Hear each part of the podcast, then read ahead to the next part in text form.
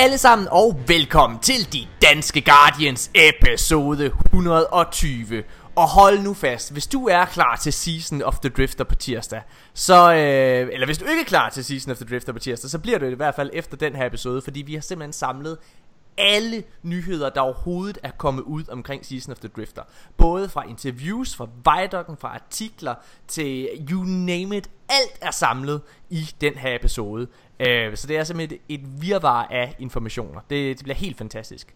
Men bare rolig, I skal jo ikke bare sidde og lytte til mig Det vil I sikkert også blive ret træt af øh, Så jeg har allieret mig med øh, min, min gode kammerchuk, Mika Højgaard Hej, det er mig jeg er så klar på at snakke Season of the Drifter Og det kommer allerede i morgen til jer der lytter. Åh, oh, hvor er det spændende. Det er rigtigt, ej det er fucking sindssygt.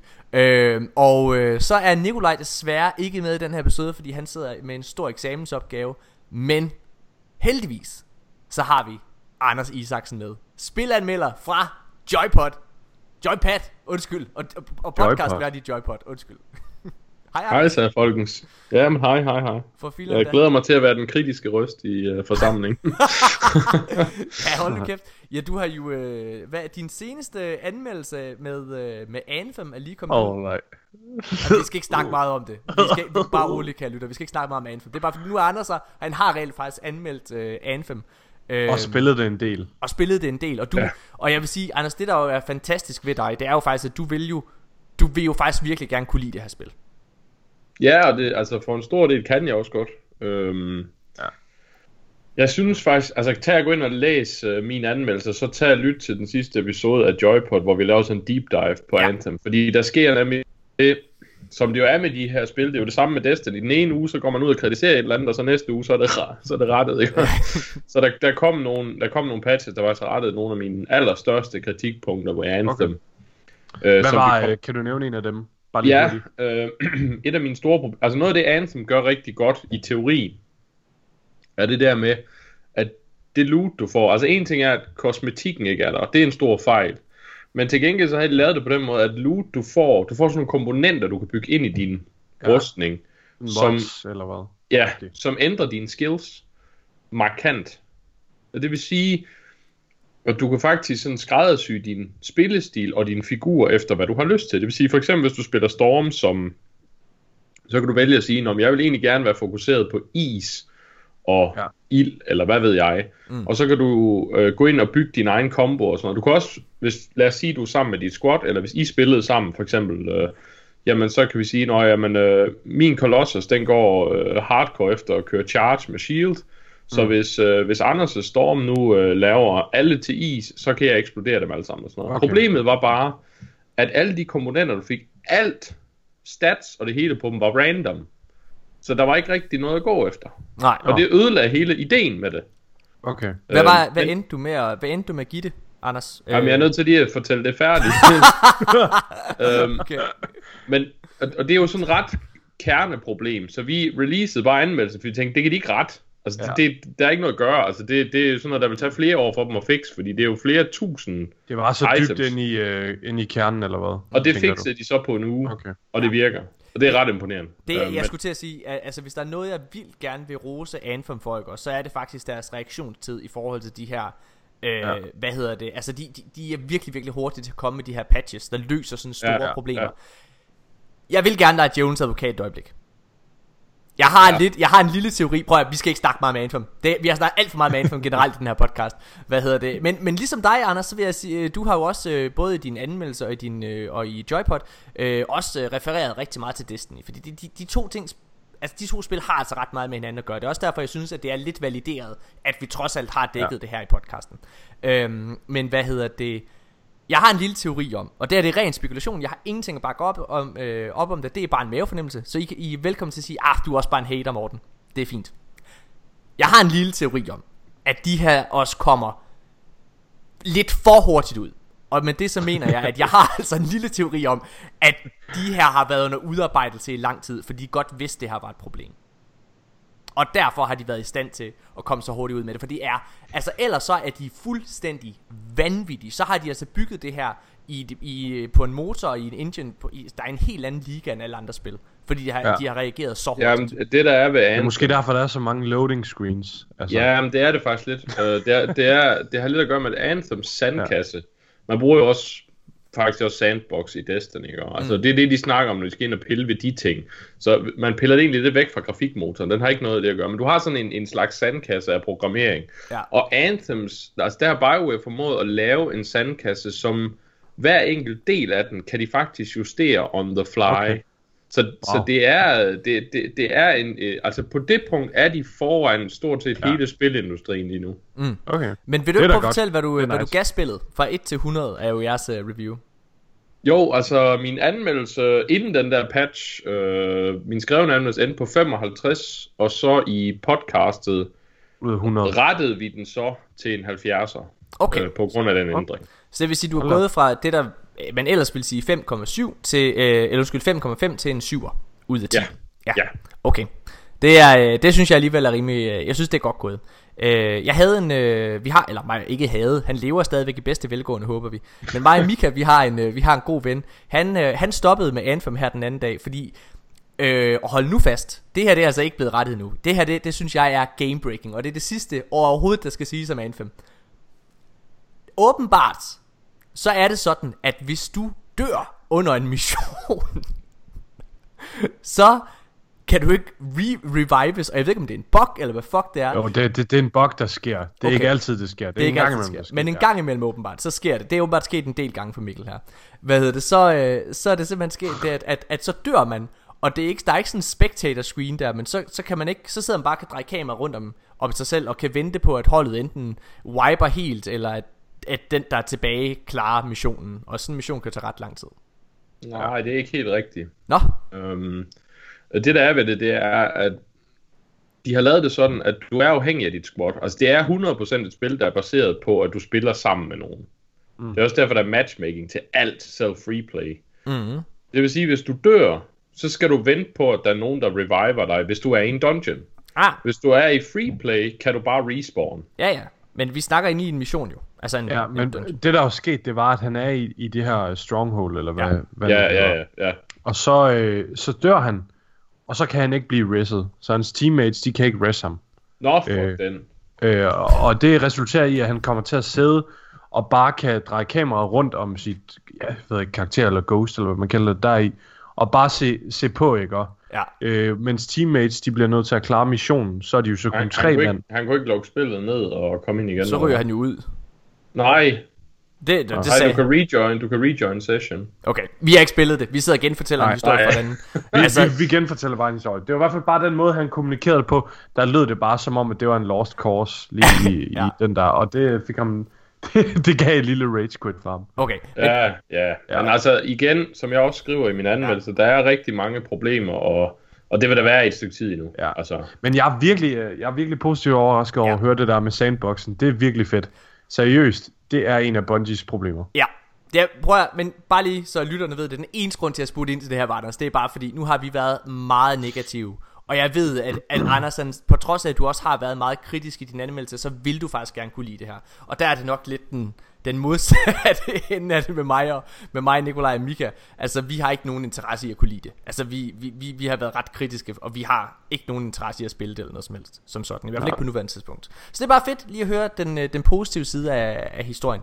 Øh, og jeg synes også, det er fucking sindssygt, det der. Øh, hvad hedder det med, med, at de kan lave det så hurtigt. Så det er nice. Men drenge og piger, I er jo ikke kommet for at høre på Anthem. Det er I sjældent. I er kommet for at høre omkring Destiny. Og det er altså bare en af de bedste uger overhovedet at lytte. For hold nu fucking kæft.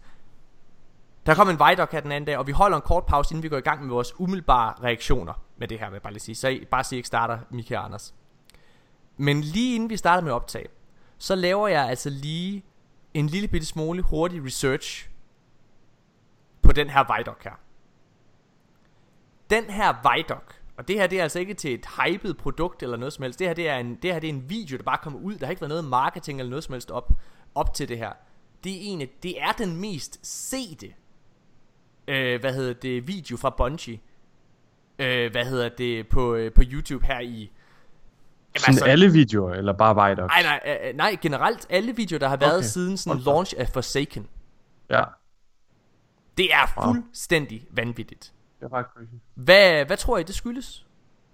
Jeg tror, det skyldes, øh, vi snakker lige om det lidt, men det er det der med, at Destiny er måske lige lidt på et low for, nogle, for, nogle, for mange spillere lige nu.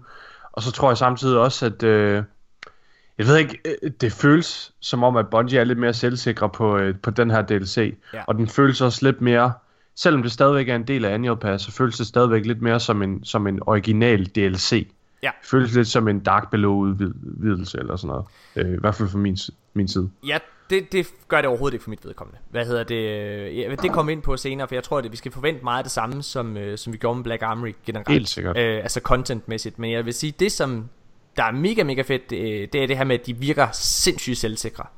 Og de virker, som om de virkelig har lært meget, altså både hele måden, de kommunikerer det her produkt på. Øhm, ja, det er fucking sindssygt. Jeg, jeg tror også, det er derfor. Og så tror jeg også, det handler om, at, øhm, at hvad kan man sige, at, øh, ikke for at tælle ned til det, men, men at Anthem for nogen i hvert fald har været et skuffende produkt, og man mangler lidt det der, hvad kan man sige, øh, altså den der mm. looter shooter. Ja. Og det kan også være med til at gøre, at, at interessen for, for Destiny er, er steget igen. Ja. Det kan også have noget at gøre med, altså der er sikkert vildt mange faktorer, der spiller jo også. Helt men, øh, det har sikkert også noget at gøre med splittet fra Activision, at, at folk de er spændte på at se, hvor Bungie de vil gå hen nu. Ja, og der tror jeg ikke, ja, det, de skal, der tror jeg ikke, de skal se på den her DLC. Nej, men, men, men, nej, det men tror alligevel, jeg ikke, de skal.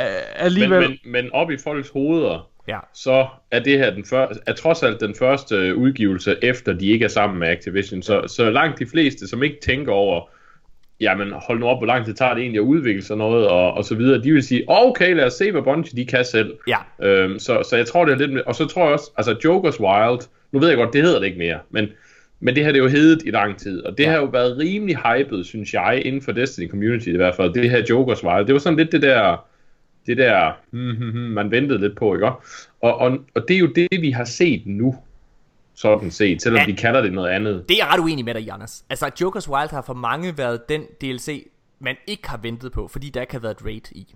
Altså det har været den, der har været altså for manges vedkommende de laveste forventninger til overhovedet. I hvert fald når Vissen har snakket med folk. Det har været meget en House of Wolves DLC, fordi at den ikke rigtig har det der raid ja. øh, aktivitet. Så er det sådan, okay, hvad kan jeg egentlig helt forvente af det her? Øh, ja, men det er det, jeg mener, ja. det er det, jeg mener med det. Ja. Hype er måske det forkerte ord, men, men mange var i tvivl om, hvad de kunne forvente af det ja, her. Altså. Ja, ja, det er rigtigt. Det er rigtigt. Det er rigtigt. Ja. Det er vildt svært at putte det ned i en boks, hvad vi sådan ja. helt specifikt kan forvente af det her.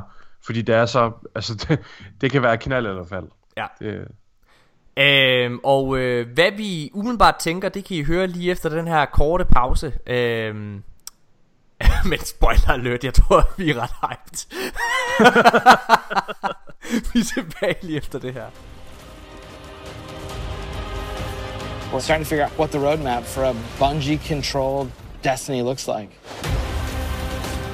This is one of the most exciting times. We're beginning to form up the muscles to make Destiny a quick reacting live game, and I can only see it getting better from here. This is just the beginning of a conversation that we're going to have with you about where Destiny can go. Right now, the team's upstairs testing Season of Opulence. We're already building plans for how to make the thing comes out after that even better. There's we're, a thing that comes out after that? Well, oh, for the next one. Until then, go check out Gambit Prime.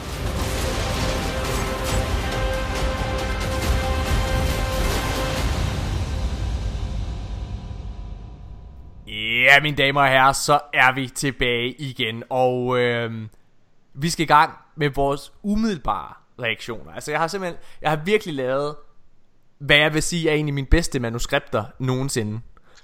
Øh, fordi det er virkelig, virkelig dybtegående. Altså, som, sagt, som jeg sagde i starten, alle noter for alt, hvad der har været omkring den her Vidoc er nede. Altså, det er så alt, hvis, hvis, du ikke har, hvis du har levet under en sten, og det her det er din første nyheder, du får omkring den her DLC her, så, så er du kommet til det helt rigtige sted, fordi du får ja. alt. Jeg kan øhm. lige skrive under på det. Mortens manuskript, det plejer at være en 5-6 overskrifter med ja. et link. Ja. Det her, det er altså sådan øh, 3 af 4 sider med noter og øh, links og kilder og sådan øh, spekulationer og sådan helt ja. helt udskrevne sætninger og sådan noget. Det er, jeg det er har, så godt. Jeg har, delt, øh, jeg har delt det op på den her måde, fordi at vi kan ikke komme udenom, at der også kommer til at være lidt spekulation i det her. Øhm, fordi der er jo nogle ting, vi ikke kender til. Men jeg har faktisk forsøgt at prøve at holde spekulationer separat. Altså jeg har lavet et decideret afsnit, der hedder spekulation. Så ved I, når vi kommer til det, så er det spekulation. Øhm, og der vil jeg bare lige sige, der har vi altså også nogle ret interessante nogle. Jeg vil faktisk sige, jeg synes, jeg har gjort mig nogle ret spændende tanker selv. Øh, og så må vi se, om jeg rammer plet.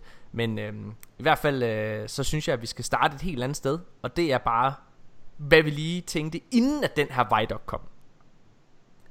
Og det er hver især, altså hvor, hvad var vores forventninger til den her? Altså Mika, vi har jo, vi to, vi har sagt, at ja. det her, det var en joker. Altså, det, det, det var ja, virkelig... det er virkelig joker. ja, fordi vi, vi vidste ikke, hvad vi kunne forvente. Uh, vi har hele tiden tænkt, at vi tænkte, at Bungie, de vil faktisk komme og imponere med den her. Det har vi snakket ja. om ret længe, fordi... Jeg, ja. Men jeg har gået lidt med fornemmelsen af, at okay, øh, det kan godt være, at det ikke ser sådan vildt ud af mega meget lige nu. Nej. Men jeg har sådan gået lidt med fornemmelsen af, okay, jeg kan mærke på Bungie, den måde de agerer på, at de har et S op i ærmet. Ja. Øh, og det synes jeg, i hvert fald de leverer rigtig, rigtig meget med. Altså, Anders- de, øh, de, de puller S'et. Anders, hvad var dine forventninger, inden du så Vidocken? Havde du overhovedet tænkt på, at det her kom? Nej, jeg havde ikke tænkt ret meget på Destiny, hvis jeg skal være helt ærlig. Nej. Um, og og det, det har ikke noget at gøre med, med, hvordan jeg har det med Destiny. For jeg elsker stadigvæk Destiny. Ja. Lad os lige få det ud af... øh, men men, men jeg, jeg var i gang med at anmelde Anthem, som tog al min tid, og så...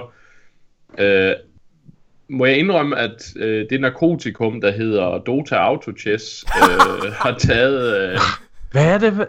Det har du virkelig snakket meget om, Anders. Ah. det skal vi overhovedet Jamen, ikke gå ind i. Jeg så min roomie spille. Undskyld, det ser så kedeligt ud. Ja. Ja, men, nej, ja, det skal vi ikke snakke om, men, Nej. men når, når først man bliver fænget af det, det er lidt ligesom kokain, altså det ligner også bare mel, men, men når man først får prøvet det, så er det rigtig godt.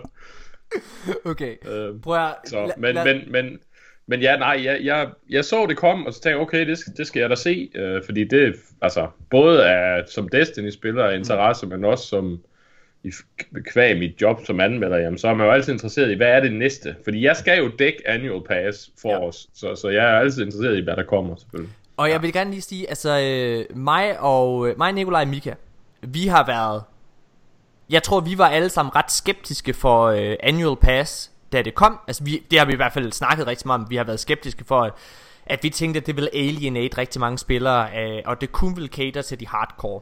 Øh, og at vi tænkte, det ville være dårligt for spillet. Øh, det er noget det, vi har snakket om, i, altså inden Black Armory kom. Øhm, og jeg vil sige, de spekulationer og så videre har til dels været rigtige og, og valide, Mika, fordi det har helt klart cateret mest til de hardcore spillere. Jeg har Men- været rigtig meget endgame. Men jeg må godt nok sige, at personligt så har Black Armory været helt fantastisk. Altså jeg synes, mm. altså det er ikke fordi det er den bedste DLC, men for hvad det er, fordi det er jo ikke en expansion, ligesom alt andet har været hidtil. Det har været alle pengene værd. Lige præcis. det, øh, det, det har været alle pengene værd. der, Vitterligt. der har været så mange grunde til, for, for, for mit vedkommende i hvert fald, at logge ind hele tiden. Jeg synes, uh, Scorch After Past er en af de bedste raids. Uh, hvad hedder det? Jeg synes, uh, sådan rent uh, æstetisk, så synes jeg, at, ja. uh, at mange af de her nye våben og så videre, altså jeg har stadigvæk, jeg har ikke fået Jotun endnu. Uh, altså der er hele tiden noget at grinde efter, synes jeg. Det synes jeg er nice. Ja. De har lavet en vild god PV-grind, ja. Også med, med våbenfarming og så videre. Så vi har Great. været ret begejstrede for Black Armory, men hvad synes du om Black Armory? Øhm, Anders, for du var ret skeptisk. Jeg kan huske, at du i jeres podcast, så øh, kaldte I Joachim. Joachim, undskyld, Joachim, din kollega i podcasten, han kaldte Black Armory for årets skuffelse, da I snakkede Game of the Year. Ja, altså... jeg tror, Black Armory er sådan et, et, et Destiny, øh, en Destiny-udgivelse, der kommer til at dele på den ene side dem, der har Destiny som deres primære og livsstilsspil, kan man Ja. godt kalde det. Ja. Og så alle andre. Ja. ja. Eller i hvert fald kritikerne. Øh, fordi, jamen når en Destiny hardcore spiller snakker om content, så snakker han om, ja, der er så og så mange våben, jeg kan grinde og sådan noget. Når en anmelder snakker om content, så snakker de om ting, man kan grinde i. Ja, Og øh, på den front, synes jeg personligt, at Black Armory var lidt flad. Øhm, og, og jeg tror ikke, du kan finde en kritiker, en anmelder derude, der indtil nu vil sige, at Annual Pass på nogen måde er pengene værd. Altså jeg tror, de fleste vil sige, at Destiny og Forsaken Øh, Forsaken er den bedste expansion til et spil, måske nogensinde, faktisk. Det, det var he- helt fænomenalt. Øh, Annual Pass i sig selv, indtil videre synes jeg absolut ikke, det er pengene værd. Du, du synes simpelthen ikke, det er pengene værd? Ikke, med, ikke så længe vi kun kigger Black okay. Armory. Altså nu, nu holder vi lige til Black Armory. Altså hvis du ja. ja. deler det op, så er det jo så er det 12 dollars. Og derfor for det så får du 4 fortis, et rate, hvad hedder det? Jo, jo, jo, jo, jo men, Ja. men, men jeg, jeg snakkede om det i mit podcast sidst, fordi Ja. det var noget det, Joachim også sagde, vi skulle ind på. Ja. En ting er, fordi det er det samme med Anthem. Altså, der er der et langt roadmap, men det kan jeg ikke bruge til noget. Altså, jeg er nødt til, når jeg er nødt til at kigge på, er noget pengene værd, så er jeg nødt til at kigge på øjebliksbilledet. Mm.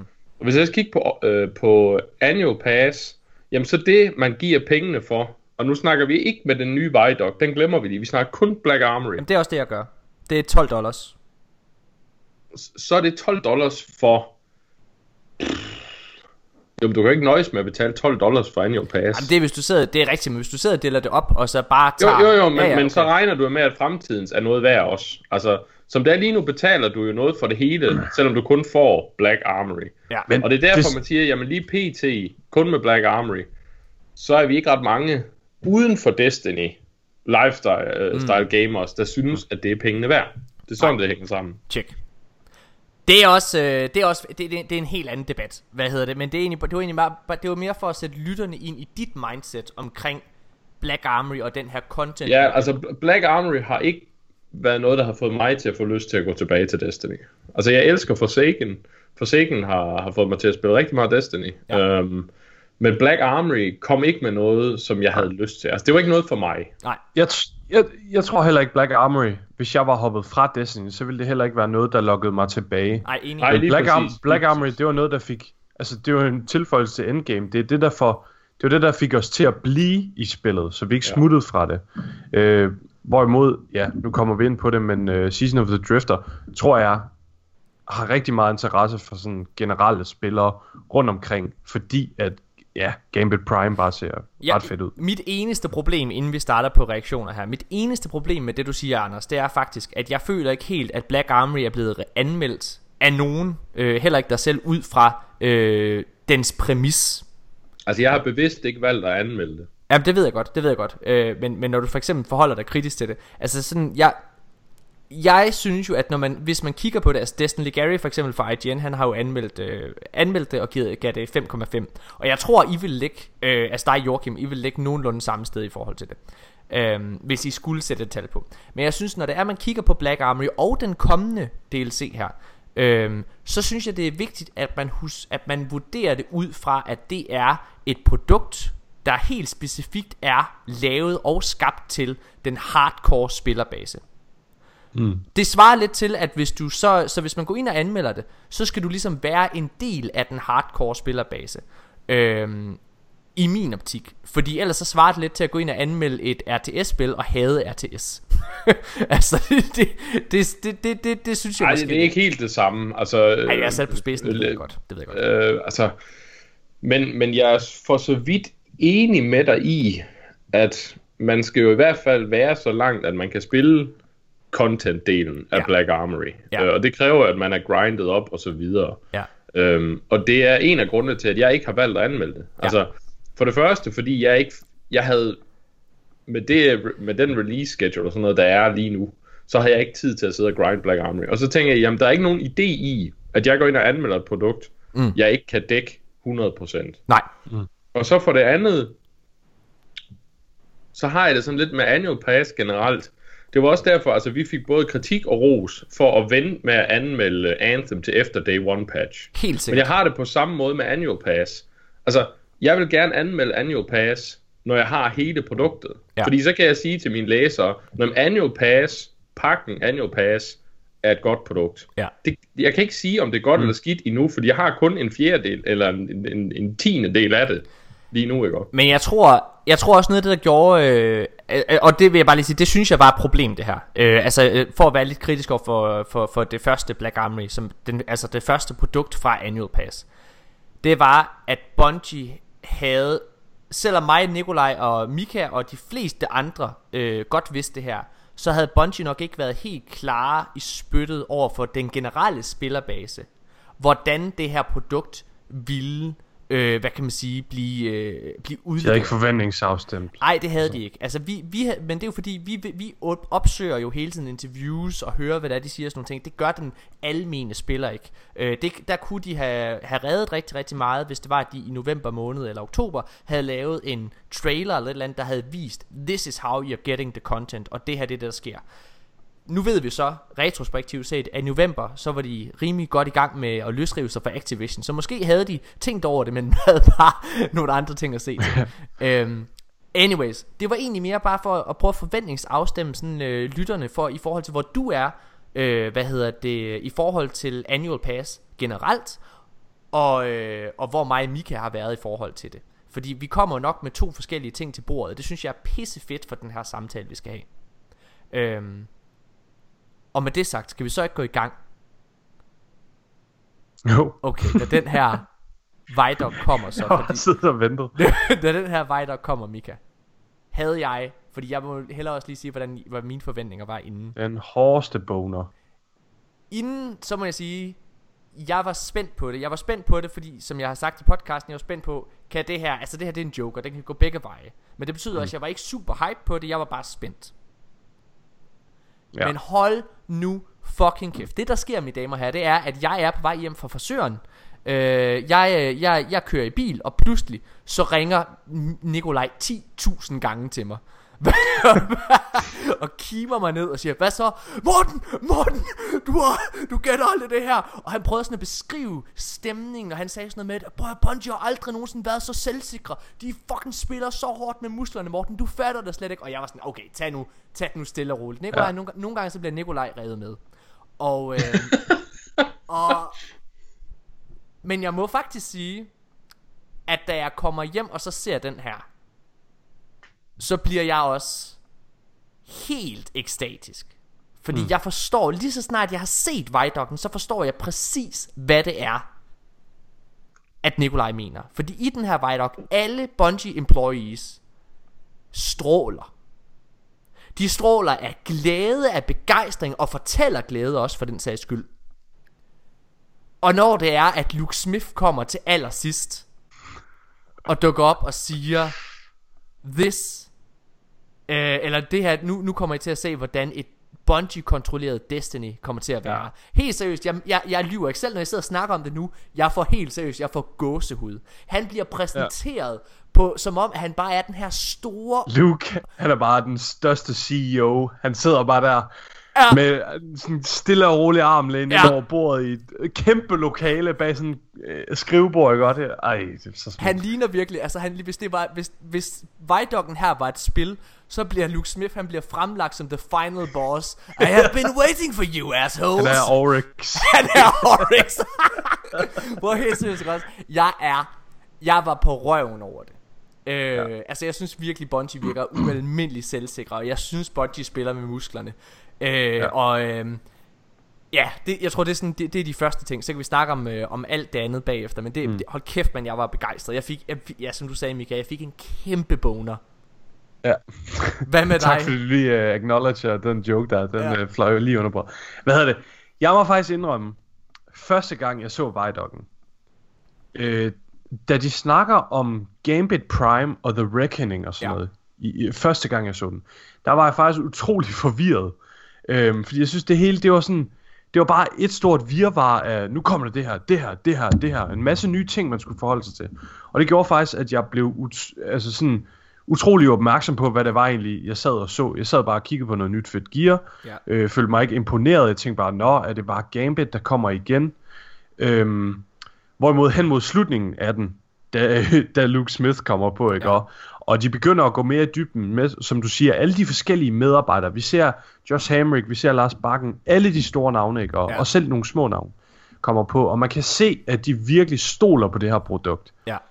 Øhm, så blev jeg hyped, og jeg blev utrolig glad for at se, at de har valgt at bruge Luke Smith igen. Fordi han har altså bare universets største nosser. Han er jo, altså det... han bliver også lagt frem, han er jo, han er jo blevet forfremmet til franchise Ja. director, og det kan Præcis. man se, han er. Altså det, kan, Ja. det er så tydeligt. Det men jeg, stråler ud af ham. Må, Altså- må jeg lige sige noget? ja, Øhm, så valgte jeg så at se øh, Vidocken igen efter nogle timer. Mm. Og der blev jeg Bankmon hyped på Gambit Prime. Mm. Fordi i mellemtiden, så havde jeg lavet lidt research på, okay, hvordan kommer det til at fungere, det her med The Reckoning og sådan ja. noget. Og ved at have lidt baggrundsviden for det, Ja. så lyder det mega fedt. Men, men umiddelbart, så, så, så var jeg meget sådan øh, øh, lukewarm ved det. Men øh, hold kæft, jeg glæder mig nu. Sindssygt. Øh, jeg vil bare lige sige, altså noget som jeg virkelig synes er nice, det er, at jeg, jeg kan simpelthen ikke, jeg kan ikke underspille det der nok der med, hvor meget de stråler. Altså de ligner alle sammen, alle Bungie medarbejdere, de ligner Genie fra Aladdin det øjeblik, han er blevet sat fri. Altså det er, jeg er fri! Altså det er, det er virkelig nice. Ja, okay. Ja, Eller Anders, dig, når du fik din last word, ikke? jo. Åh, jeg prøver, jeg vil lige... Ej, vi skal ikke snakke om last word. Jeg er Nej. fucking tosset med last word, ja. Ja. man. What, det er godt. Nå, Jeg Anders- prøvede... Okay, nej. jeg jeg, I dag så spillede jeg på min Warlock. Det er Ja. første gang, jeg har gjort det siden Warmind. Så Shit. det er mega lang tid siden. Hold kæft, mand. Last Word, den er god på Warlock. Fordi man kan bare sådan drift, eller sådan svæve med den, og så Ja. bare du, du, du. Det føles sindssygt godt, jo. Nå. Anders, hvad synes du, da du havde set Vidoc? Jeg sad med sådan egentlig ret blandede følelser. Ja. Øhm, der hvor I siger, at de stråler og sådan noget, der, der tænkte jeg jo med det samme tilbage på, okay, folkens, I kom ud af Microsoft, nu skulle det hele bare være fantastisk. Nå, men så gik I til Activision, nu skulle det hele... Nå, men nu, nu, og så kom Luke Smith der, der må jeg sige, altså, da han sad der med armen over, og jeg tænkte sådan, altså det virkede så selvmasturbatorisk, så det halve kan være nok. Altså jeg krummede så hårdt til at tænke, slap nu af, mester, og lever nu noget selv, før I sidder der og hiver i filen over det, altså. Ja. Øhm, så for mig, som ikke er sådan en hardcore Destiny fanboy, der var det, der var det, der var det sådan lidt, meh. Men jeg tror... Okay. Men, Men, Anders, men, men, men, ja, men, men, nok om det, lad os snakke om content i stedet for. Øhm, fordi der, der, altså personligt, mig personligt, uden at skal tage anmelder hatten på, er ret begejstret. Okay. Altså, fordi, fordi jeg elsker Gambit. Ah. Så, så for mig var det alle tiders. Altså for mig var det virkelig sådan, okay, Gambit, og Gambit leder til noget PvE. Hey, for mig, de har lavet noget til mig. Mm. De har tænkt, Anders, vi er lidt trætte af, at han er så skide negativ altid. Nu bliver vi nødt til at lave noget til ham. og så med det samme, så slår man jo over i anmelder og tænker, uh, shit, hvad med alle dem, der ikke kan lide Gambit? Ja. Så er det her jo noget B, sådan set. Ja, ja, Så- ja, ja, jeg sad faktisk og tænkte mo- modsat. Jeg sad og tænkte, det her det er en genial måde at få alle dem, der er lidt lukewarm på Gambit, ind i Gambit. Øhm, hvad hedder Problemet det? er bare, Ja, men, dem, men, hvis de nu ikke kan lide lide det, ja, hvis, man, altså, hvis man nu ikke kan lide det, så er det jo lige meget, om du får folk til det. Altså, man kan jo sige, det, gå ned og træne gratis i Fitness World, det er der jo ingen, der gør, hvis de ikke kan lide det heller. Jeg, jeg er helt med på, hvad du siger, men Så. jeg har, jeg har det lidt på samme måde. Øhm, hvis vi skal snakke lidt omkring en forudsigelse, vi har haft her i podcasten. Mika han er faktisk den, der er kommet specifikt med den. Så, øh, så har vi jo snakket om, så sent som sidste podcast, at vi tænkte, at der vil komme noget Trials-esk med Joker's Wilds, og det vil komme i Gambit-udgave. Der har vi jo ramt det spot on. Altså, det er, det det er jo lige præcis det, der er kommet. Og hvis man sammenligner igen med Trials, så var Trials jo også et produkt, der alienater på mange måder en stor del af, af communityet, fordi det er ikke alle, der kan hverken lide PvP, og det er slet ikke alle, der føler, de er gode nok til at gå ind og, og kæmpe øh, og, øh, mod de bedste af de bedste. Og vinde mm. hele tiden. Men Det kan, det kan jeg godt følge af. men det der bare er med det her, det er, at jeg tror, at det her det kommer til at være noget, som rigtig, rigtig mange passionerede streamere og engagerede hardcore Destiny-spillere kommer til at bruge mega meget tid på. Og det mm. betyder, at jeg tror, at det her kommer til at leve på samme måde, som Trials fik Destiny til at gøre i sin Ja. tid. Det tror jeg også. Øh, også fordi, at den måde, som de ligesom har lanceret det her øh, Gambit Prime, som det jo hedder, Ja. øh, det er jo, at det kommer til at udfolde sig løbende. Øhm, og det synes jeg er en mega speciel tilgang, som Bungie de, øh, de gør sig brug af. Ja. Øh, de siger jo, at, at, at game-moden, den kommer til at udvikle sig over de her uger, ja. hvor, det, hvor det ligesom øh, udfolder sig på. Og, øh, og det Gambit Prime, vi kommer til at opleve i starten, det kommer ikke til at være det samme i slutningen, så det kommer til at, at være nogle forskellige ting, der udvikler sig, og man op, åbner for perks og så videre.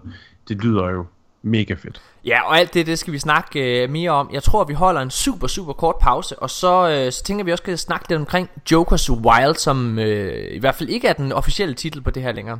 Øhm, og hvad vi lige tænker om det. Øh, vi har lige et par små reaktioner, inden vi starter på de reelle nyheder. Vi er tilbage lige efter det her.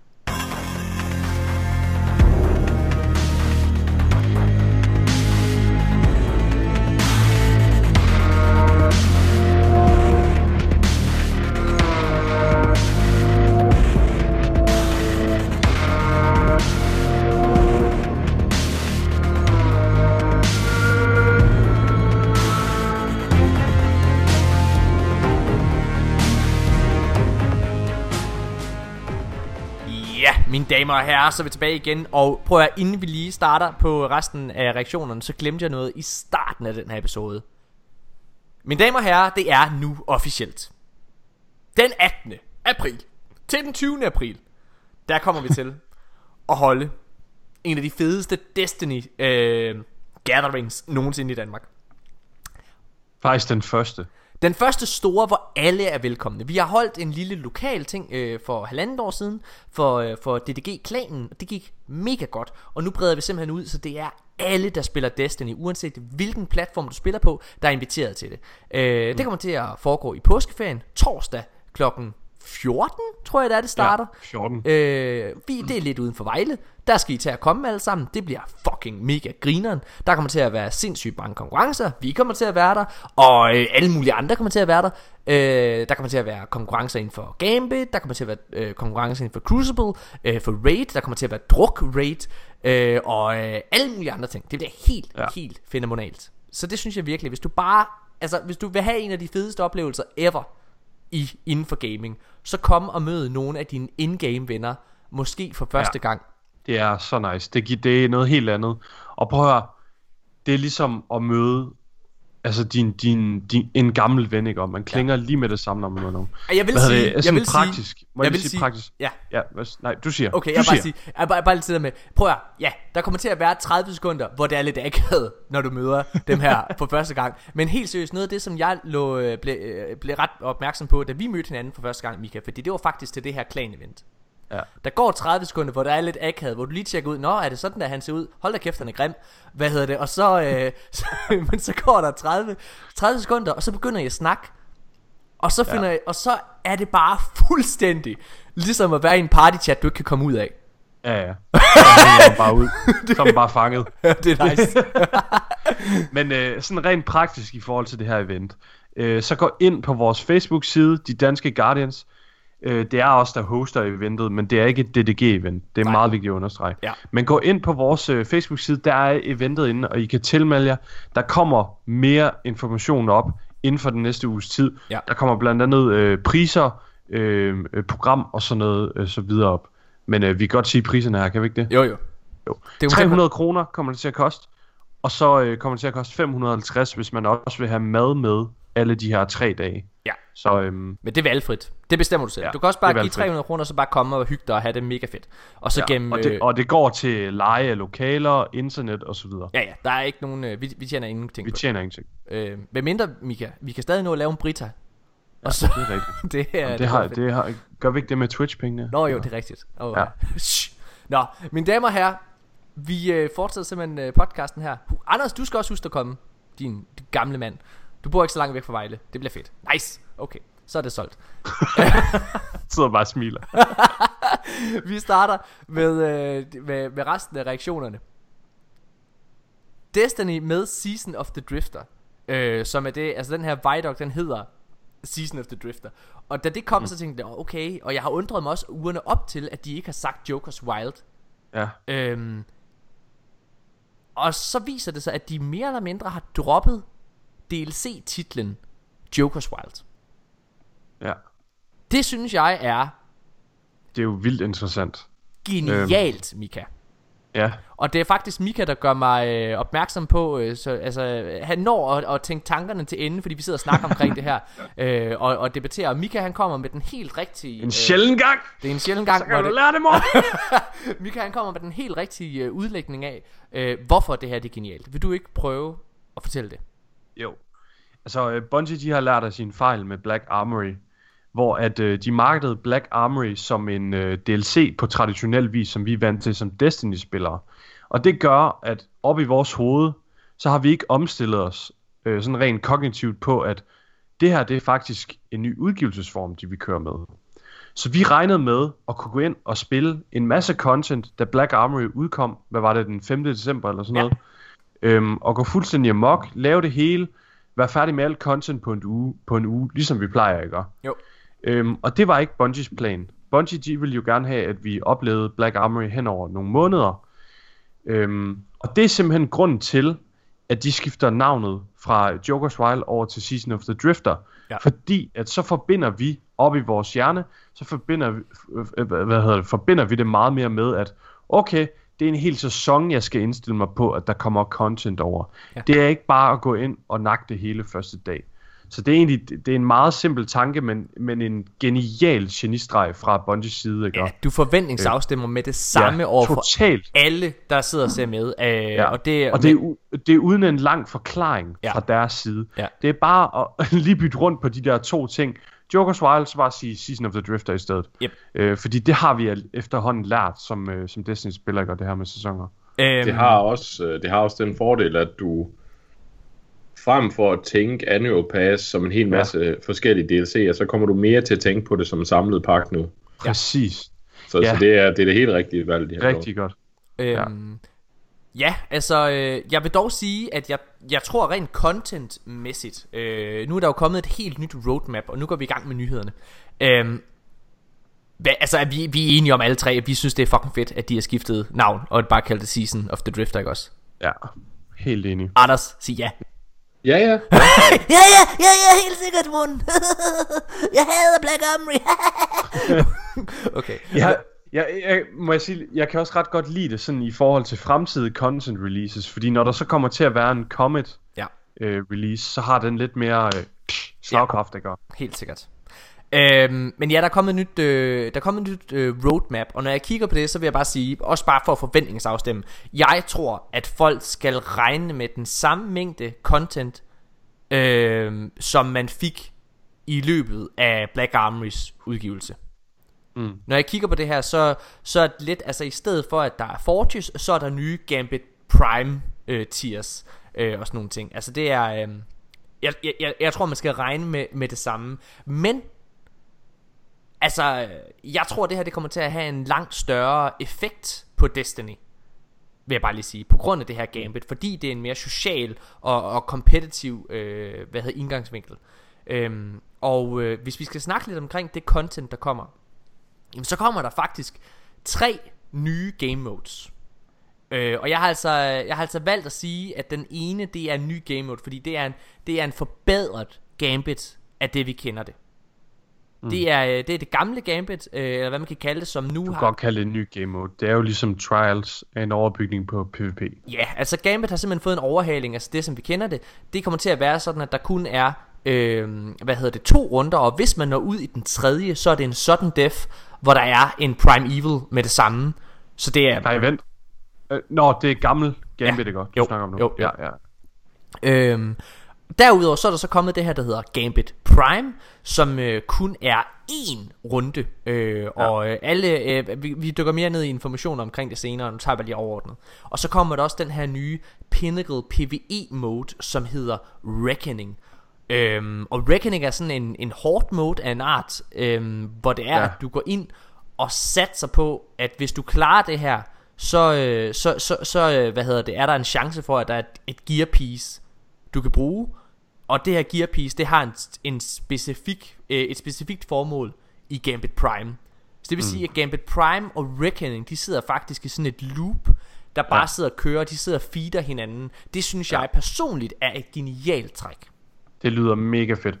Og jeg synes også, altså, folk der er sådan, jeg har hørt en del være sure over, øh, så jeg skal spille Gambit for at kunne spille det der Reckoning. Mm. Prøv at høre, kære ven, det er fordi, det hænger sammen. Ja.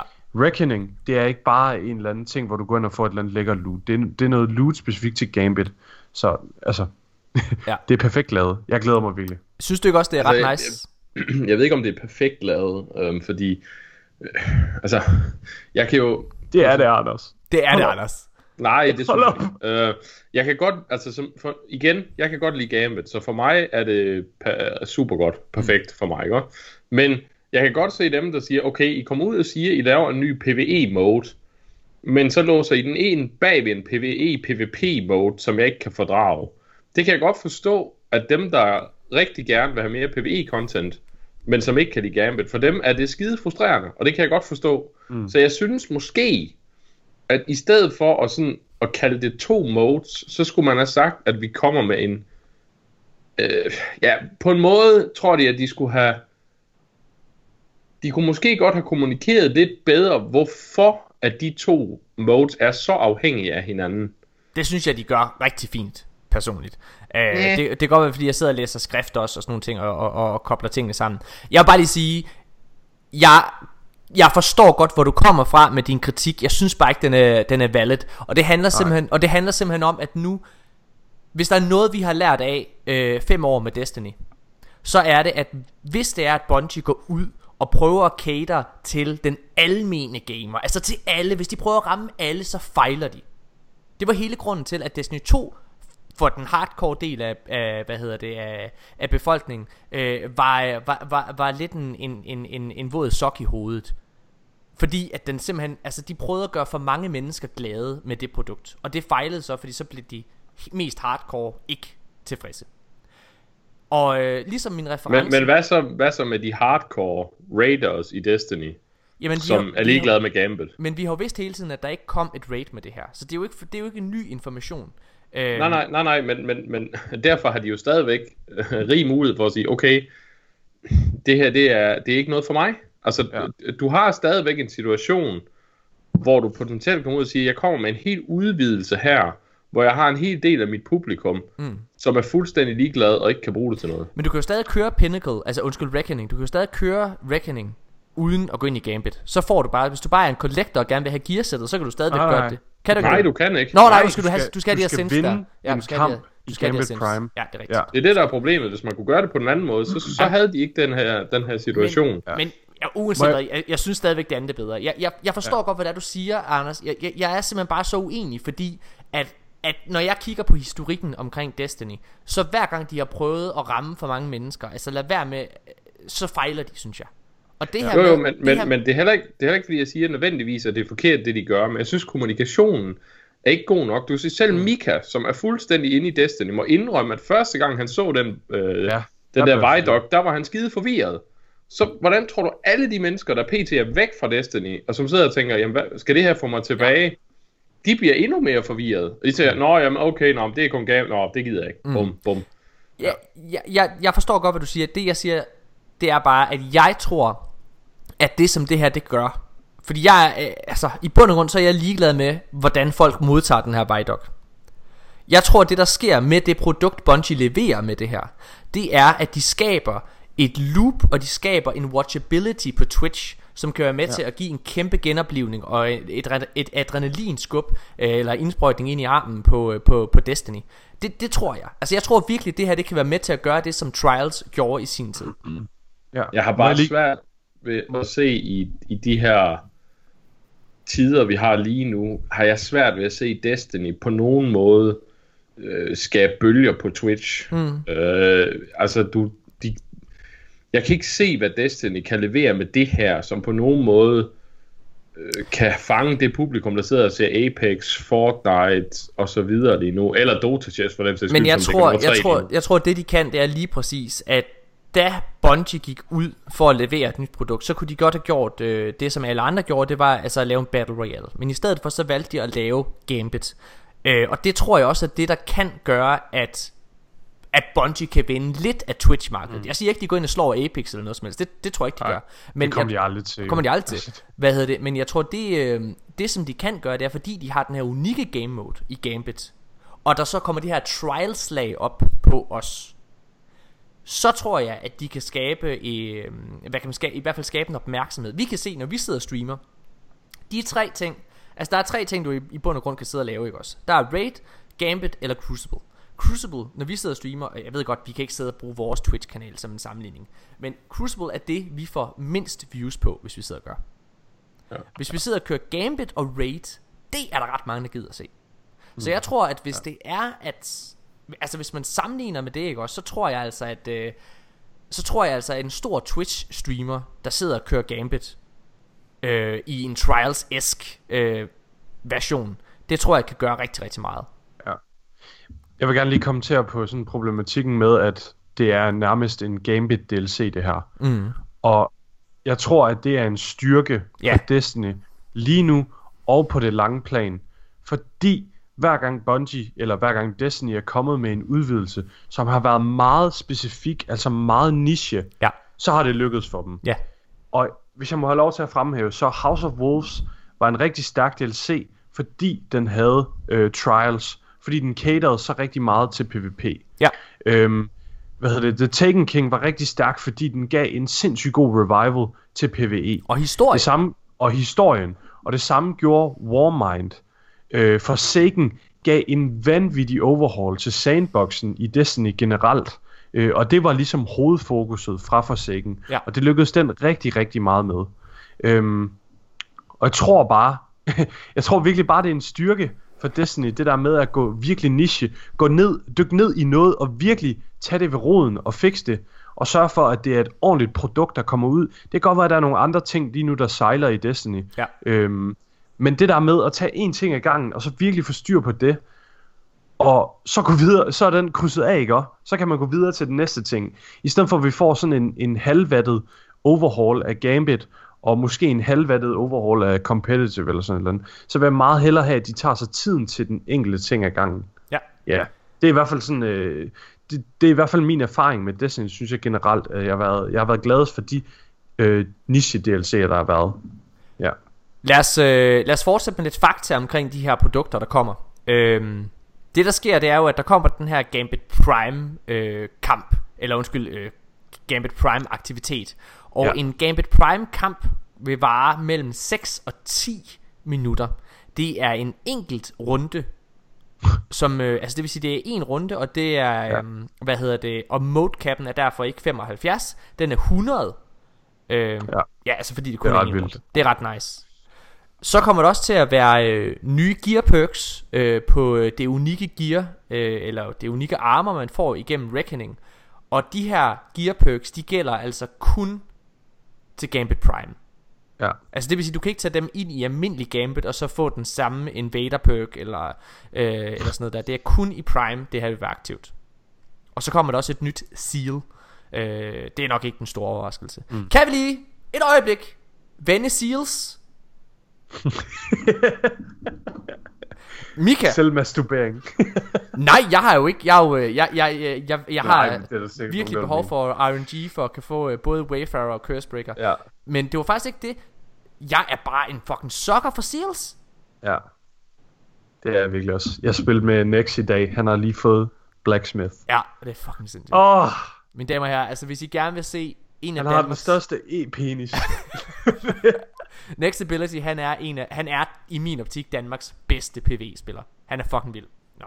Ja. Øhm, okay. Så øh, noget andet, øh, det er, at som Mika han var inde på tidligere, så det her øh, produkt, der nogle gange kommer, de her produkter hedder det måske mere, det er, øh, det er noget, der kommer til at udvikle sig gennem tiden. Og faktisk så er Bungie udtalt, at det Gambit Prime, der starter her på tirsdag, er ikke det Gambit Prime, som vi vil spille om bare få uger, fordi det udvikler sig over tid. Ja. Og da De her perks, der kommer til at være på ens tøj, de Ja. bliver stærkere og stærkere i takt med, at Reckoning stiger i tiers. Yes. Altså difficulty tiers. Og der er og der er tre tiers. Ja, der er tier 1, tier 2 og tier 3 perks. Øh, og så, hvad hedder og det kan man så kun få igennem Reckoning. Øh, og når man får det igennem Reckoning og bruger det i, i Prime, så forandrer det simpelthen spillet, at det Bungie siger. Mm. Ja, og så har jeg en anden lille hurtig, øh, ret øh, nyttig information, hvis man stadigvæk, øh, hvad hedder det, jagter Malfeasant-questen. ja. Meatball bliver øh, lige så hyppig som alle andre Prime Evils. Og altså så er Meatball ikke afhængig af, af Curse Week længere. Det har, de, øh, det har Bungie fortalt i Fireteam Chat. Apropos Fireteam Chat, hold kæft en sjov episode. De ved, Lars Bakken og hende der er den anden, der er derinde, ikke? Og Ja. De ved ikke engang selv, hvad den hedder, Meatball. Nej, de kalder den bare officielt. Den hedder bare Meatball inde ved Bungie. Ja. Øh, det er ret nice. Er der nogen, øh, har du, har du sådan nogle øh, kommentarer til, til det her med gear og øh, perks og sådan nogle ting, øh, Anders? Nej, øh, jeg, altså jeg synes, øh, altså det, det gear vi så, øh, ja, det var ikke lige for mig. Øh, det, det, det var sådan lidt 90'er-agtigt. Jeg elskede men, det. Jeg er også vokset op Ja, i Men, ja, det. jo, jo, men, men, men, men ja, altså, men, men jeg kan så godt lide, at det er så øh, stringent, som det er. Altså, at de har kørt en meget klar stil med det, og man så kan lide den eller ej, det er egentlig lidt underordnet, men de har kørt en helt klar stil, så dem, der kan lide den stil, jamen, der er virkelig noget at gå efter.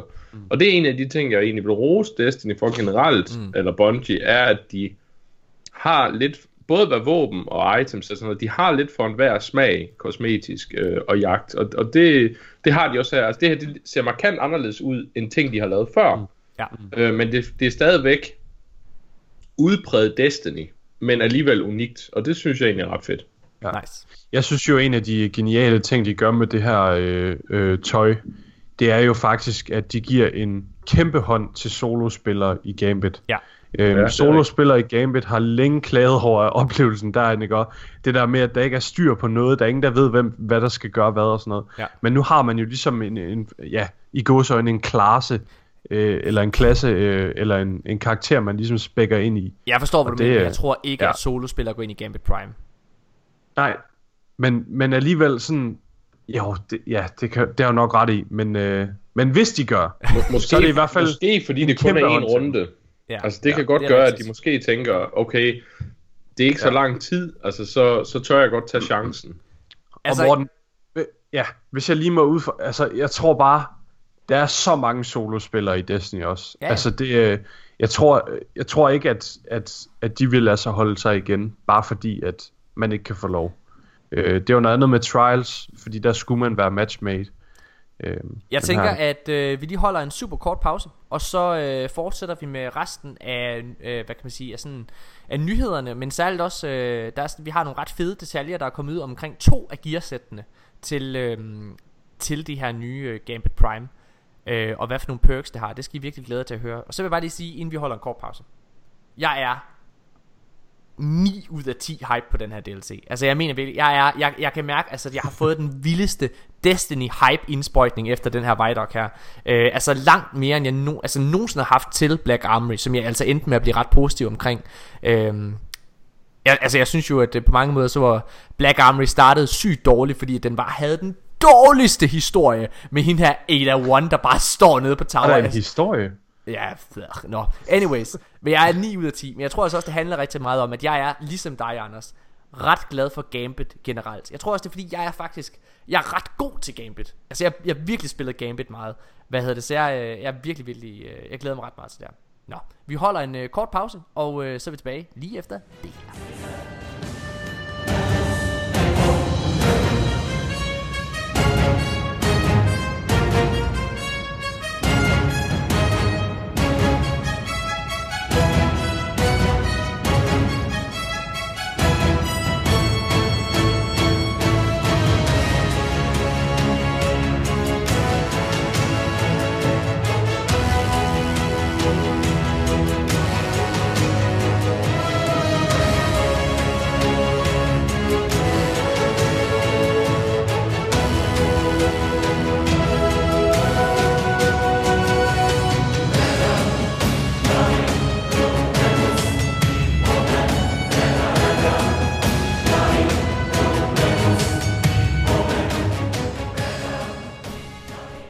Ja, mine damer og herrer, så er vi tilbage igen, og lad os bare hoppe direkte ud i det.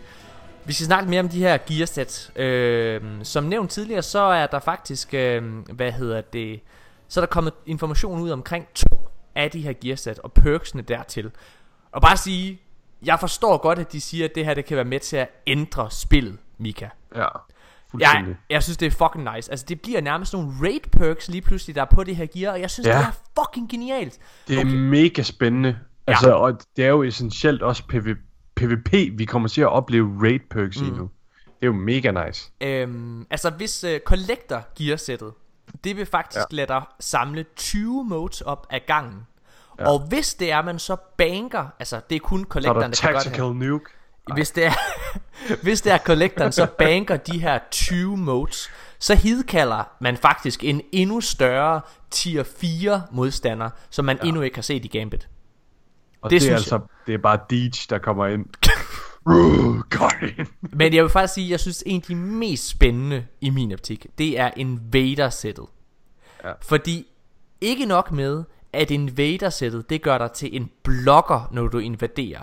Altså, det betyder, at modstanderholdet ikke kan banke deres modes, mens du er derinde.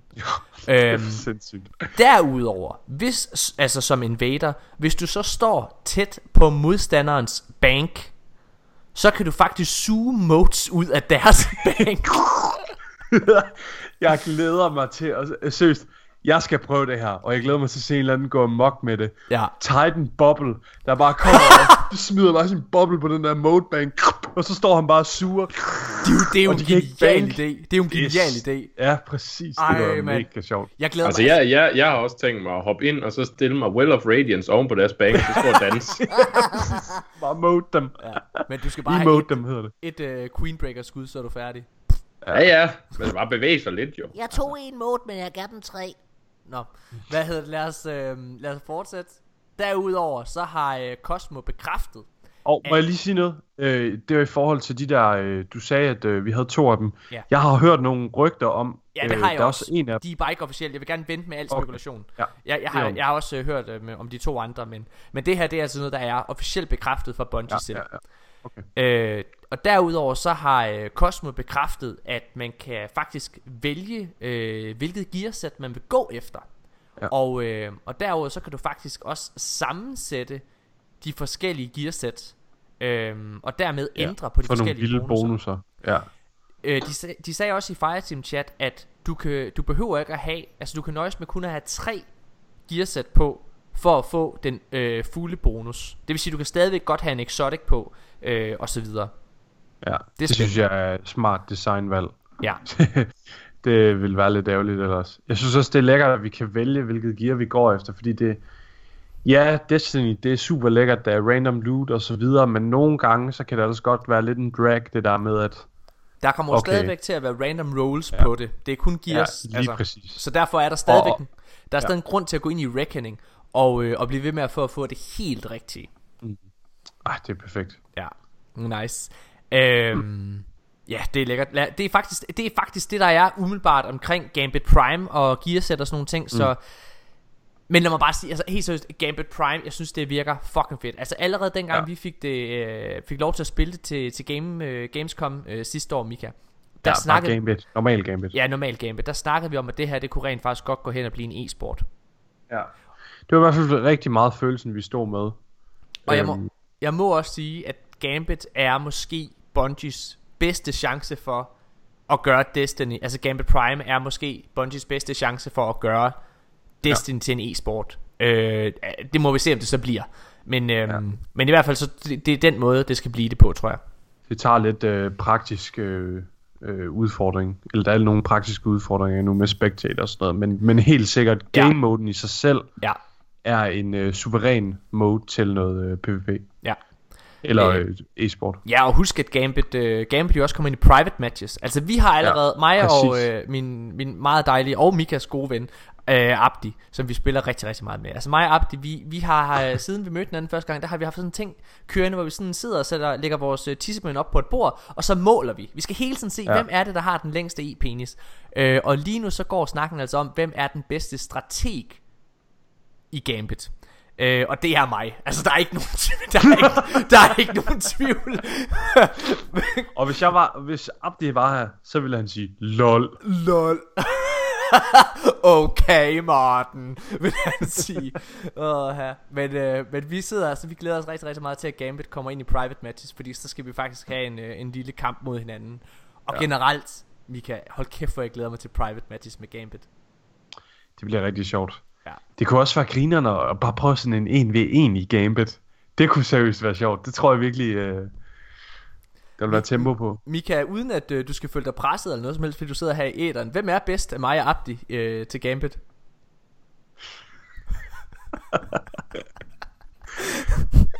jeg kan jo ikke svare uden at lyde som en sock op, men øh, jeg vil da nok sige dig, Morten. Har du lige uh, Mortens stil ud af munden, inden du snakker mere, eller hvad? uh, det er selvfølgelig dig. okay. okay. Um, lad os hoppe videre til noget helt, helt øh, tredje. Ja. Må, jeg, må jeg ikke lige stille et spørgsmål? Nu, vi var bare lige ved de der øh, øh, gear pieces der. Ja. Helt basic. Hvad vil I gerne være? Hvad for en class? Oh. Jeg, vil, jo- jeg vil selvfølgelig gerne være invader. Ja. Jamen altså, det, prøver jeg, det kommer an på, hvem du, hvem- du spørger, Mika. Hvis du spørger øh, Mortens hjerte, Ja, og, eller hans hjerne. ja. Øh, jeg tror faktisk gerne, jeg vil være Sentry. Ja. Øh, og okay, nu kommer vi lidt ind på det, Mika han Hvad var det, de gjorde? Var det, Ja. det, var det det der med, at de nakkede? Øh, Sentry er... Øh, er det ikke det, den hedder? Det er dem, der nakker Taken, ikke? Nej, Sentry er, så vidt jeg husker, dem, der sætter en, øh, en, en wall op, eller hvad man kan sige. Og rygterne går på... Nu kommer vi lidt ind. Det her det er ren spekulation. Det her det er ikke bekræftet noget ja. Ja. som helst. Rygterne går på, at Sentryen er i stand til at øh, vide præcis, hvor invaderen er hele tiden. I nogle pulses. Ja. Yes. Jeg tror, jeg tror ikke, det er hele tiden. Jeg har hørt pulses. Okay. Så det er sådan, ja. Men, men i hvert fald, så, så er det det, rygterne går på. Og jeg, ja. Ja. altså, i og med, når, når jeg sidder og spiller Gambit, så, øh, så er jeg ret bevidst om, hvad min funktion er. Hvordan er det, jeg er bedst. Og jeg er ret god til ligesom at lægge en, en plan for, hvordan vi kommer sikkert i mål og vinder. Altså med sikkerhed. Og det er ligesom ved at give sådan specifikke opgaver øh, til, til, hvad folk bedst skal klare. Ikke? Og Mika, der er ikke nogen tvivl om, han er en af... Altså Mika, han er jo nok den bedste PvP-spiller, jeg kender. Nej, nej, nej. Nå, nej. Der er en grund til, at han hedder øh, Højgaard, altså High Guard. Øh, han er virkelig... Ah. øhm, så, øh, så selvfølgelig skal han være en invader. Øh, men jeg tror, jeg er ret god til ligesom at have overblikket, så der med ligesom hurtigt kunne kalde ud. Øhm, det er det samme, for eksempel når vi sidder og spiller i går. Jeg er ret hurtig til at sige, okay, jeg kigger højre, du kigger lige ud, du kigger venstre, når der, der kommer en invader, så man hurtigt kan, kan finde ud af, hvor han er henne.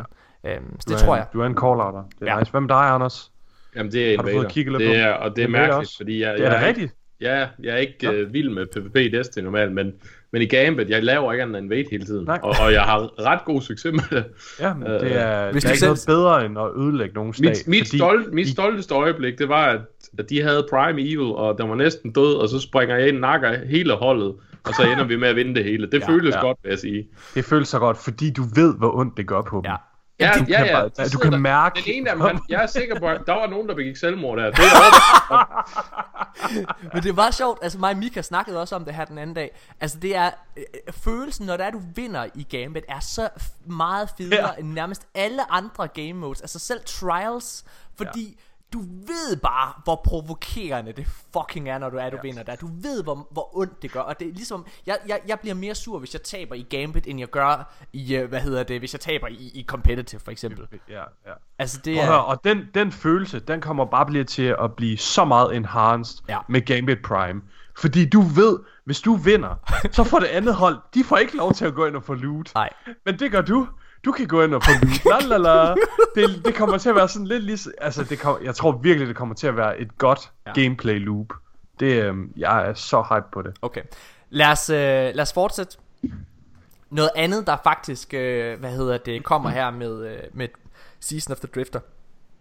Det er, øh, det var annonceret for, for lang tid siden, faktisk for tre måneder siden, da der kom det, øh, et roadmap. Road ahead, ja. Ja, det Road Ahead hed den. Øh, der stod der, at der vil komme noget, der hed Sir Bounties. Og, øh, og det er faktisk noget af det, vi har snakket rigtig, rigtig meget om, fordi at der, der har, Sir har manglet en grund for, grund mm. til at blive relevant. Altså i Destiny ja. 1 i Year 1, der var du missede aldrig en weekend. Altså jeg ved, jeg har, jeg, jeg kan huske, jeg har Kun ringet... den første weekend. Åh, Rip. det, ja, efter at det var, jeg tror at Bungie gjorde det bevidst, at de lå Gjallarhorn være der som i uge Ja. 1 eller 2, eller hvad det var. Ja. Den første weekend han var der, fordi at ingen der vidste, at Gjallarhorn ville være så fucking sindssyg. Og så sælger han det, og at han solgte den aldrig igen før, lige før Taken King. Og det var der, ja. hvor Ja. det var fuldstændig lige meget. Nå. Øhm, anyways, så... Øhm, øh, Sir har manglet særligt her i D2 en grund til at være relevant. Ja. Øh, og det tror jeg virkelig, at de har nailet. Fordi Sir Bounties hedder ikke Sir Bounties længere. De hedder nu Invitations. Oh. Eller uh, Invitation from the Nine hedder det, undskyld. Talk dirty to me, altså. Og øh, Invitation from the Nine er en 9 ugers historie, der udvikler sig. Oh. Og måden, at du gør det her på, det er, at hver uge, så henter man en ugentlig bounty hos Sir. Oh. Og der er altså ikke noget som helst system, der hjælper dig, hvis du misser en uge. Så det vil sige, at hvis du skal have den her nummerblok 9 nu. ugers historie og så videre, så skal du simpelthen sørge for at gå op og hente den fucking bounty hver, hver eneste uge. Jeg, er, jeg synes, det her det er en genistreg, Mika. en af de bedste oplevelser nogensinde, det er, at jeg engang, jeg ringede til, jeg kan ikke huske en eller anden, der i hvert fald ikke kunne finde ud af at bruge en Playstation. Hvor jeg skulle guide vedkommende. Jeg kan simpelthen ikke Hvor jeg skulle guide vedkommende. Det var, det var her Det var i Destiny 1 ikke? Så skulle jeg guide vedkommende Til at gå hen til Sir Og købe et eller andet våben Jeg manglede. Det tog mig en halv Det var min mor. Det var min fucking mor.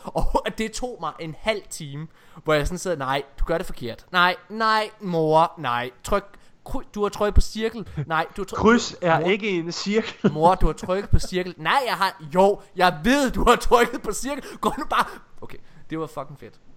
Ja. Øh, og det... Ej, jeg, jeg, jeg, jeg glæder mig så meget. Hvis der er noget, jeg... øh, Altså, siden Trials, øh, eller sådan siden vi har hørt noget mm. fra Sø, dengang vi fandt ud af i D1, der var den her mystiske venter og sådan noget, så har det altid været, det har været sådan en, en, en lille D-historie, der altid har lagt i baghovedet af os. Og det bliver så mega fedt, endelig at kunne dykke ned i det, og finde ud af, hvad er Sø? Ja. Hvem er The Nine egentlig lidt mere? Også fordi The Nine er rigtig relevant efter Forsaken og den storyline, og den forbindelse The Nine har haft med Mara Sof. Altså, det, ah, Mika, tror det, du, er, vi, det, er jo tror, den, det er jo vores våde drøm, det Mika, her. tror du, at vi finder ud af, at efter den her 9 ugers historie, så finder vi ud af, at, øh, at The Nine bare er lige under tower i en, i en lille kælder. Oh! Hvad laver I hernede, Guardians?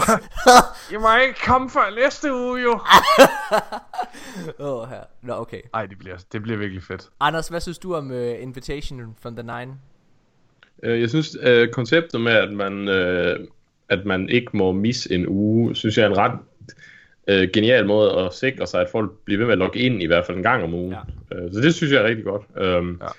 Og jeg håber, at øh, Bungie øh, for en gang skyld, øh, siden deres Halo-dage, øh, uden hjælp af Vicarious Visions, kan finde ud af at lave lidt for historiefortælling også, nu det er historiefokuseret.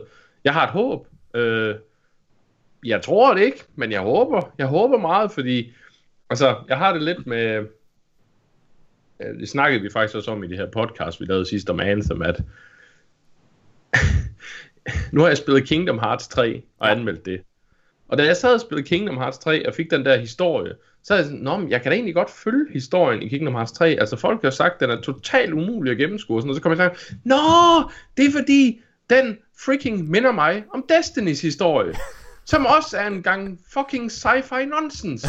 Og det giver mening for mig. Jeg er så vant til at skulle på en eller anden måde tænke 8 milliarder tanker og få Destiny til at hænge sammen, og The Nine, og The Great Ball, og The Drifter, og ned og op og frem og tilbage, og Ja. ja. Savalas Nosser hænger helt ned under tower, og jeg ved ikke alt hvad.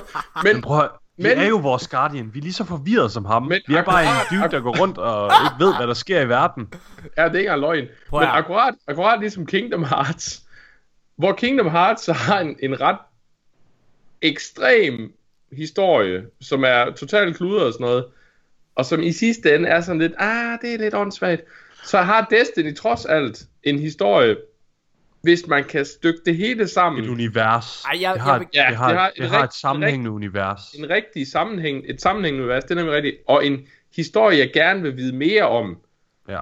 Og der skal jeg bare lige sige, Anders, der lidt kan bedre til også, historiefortællingen. Du kan også vide mere om det. Jeg synes, jeg synes at Destiny er blevet siden The Taken King, synes jeg faktisk, at Destiny er blevet rigtig, rigtig gode til at fortælle en overordnet historie, altså et hovedplot, som alle, der går ind og tænder for spillet, på en eller anden måde kan forholde sig til. Men det er Ja, rigtigt, at det er rigtigt, at lige så snart, at du så begynder at sætte spørgsmålstegn ved nogle af de forskellige raser, nogle af de der sidekarakterer, så begynder du at, at, at ligne et spørgsmålstegn. Men ja, så skal der, du dykke ned i men lige præcis, så skal du dykke ned i Grimoirene, og der vil jeg bare sige, der bliver alle dine spørgsmål altså besvaret. Jo, jo, jo, jo, men, men det var det, jeg mener med, at jeg vil ønske, at der kom lidt mere sådan historiefortælling op i spillerens ansigt. Altså, at man ikke skal, skal dykke så meget. Og jeg vil gerne vide noget mere om, om de karakterer. Altså, jeg vil gerne have, at der kommer lidt mere sådan personlig kød på dem. Ikke bare, at Nå, men de har gjort nogle fantastiske ting og sådan noget. Jeg vil ja. gerne have sådan lidt mere, lidt mere følelser ind. Og det synes de gjorde det rigtig godt i Forsaken, så jeg håber, jeg håber rigtig meget, at vi kommer til at se det her i de her ni uger. Og det er også derfor, jeg siger, at jeg har et håb. Altså, jeg, jeg, jeg, jeg, jeg håber, at- at det, det bliver fedt. Men hvis du ikke gør det i, de, øh, i den her Invitation from the Nine, så har du et andet håb, Anders. For det er nemlig i den her uh, Allegiance Quest, der kommer. Og det er en af de mest spændende koncepter, oh. der overhovedet er kommet. Altså, jeg, jeg, helt seriøst, jeg, jeg kan næsten ikke huske, hvornår jeg sidst har følt, at der har været så spændende koncept i Destiny. Måske er det faktisk det mest spændende i min optik. Og det er, at øhm, der kommer til, du kommer til at skal træffe et valg. Du skal gå ind i en quest, og så skal du enten følge The Vanguard, eller du skal følge The Drifter. Ja. Og alt efter, hvilken side du vælger, så er der så den samme historie udspiller sig, men fra to forskellige perspektiver. Ja. Og det her valg, du træffer, det er character-based. Det vil sige, hvis du vil se begge historier udfolde sig, så skal du altså spille på en anden karakter også. Og den her, men det her valg, du træffer, det vil følge din karakter gennem hele sæsonen. Så der er altså konsekvenser, lægger de op til. Der er no going back. Dude, det her. det her, Mika.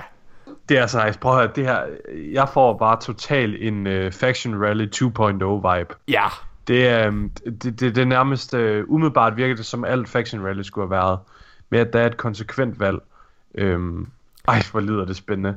Jeg, øh, jeg glæder mig til, at vi også skal snakke lidt om dine øh, spekulationer omkring øh, loot-delen bag det her øh, Ja. valg, vi kommer til at foretage os. Inden vi starter Men, Men, på øhm, det, ja, så vil jeg næsten hellere, ja. jeg tror jeg vil lige tage en nyhed, der ligger lidt længere nede i mit manuskript, Mika, og tage den her op til, for det passer rigtig, rigtig godt ind.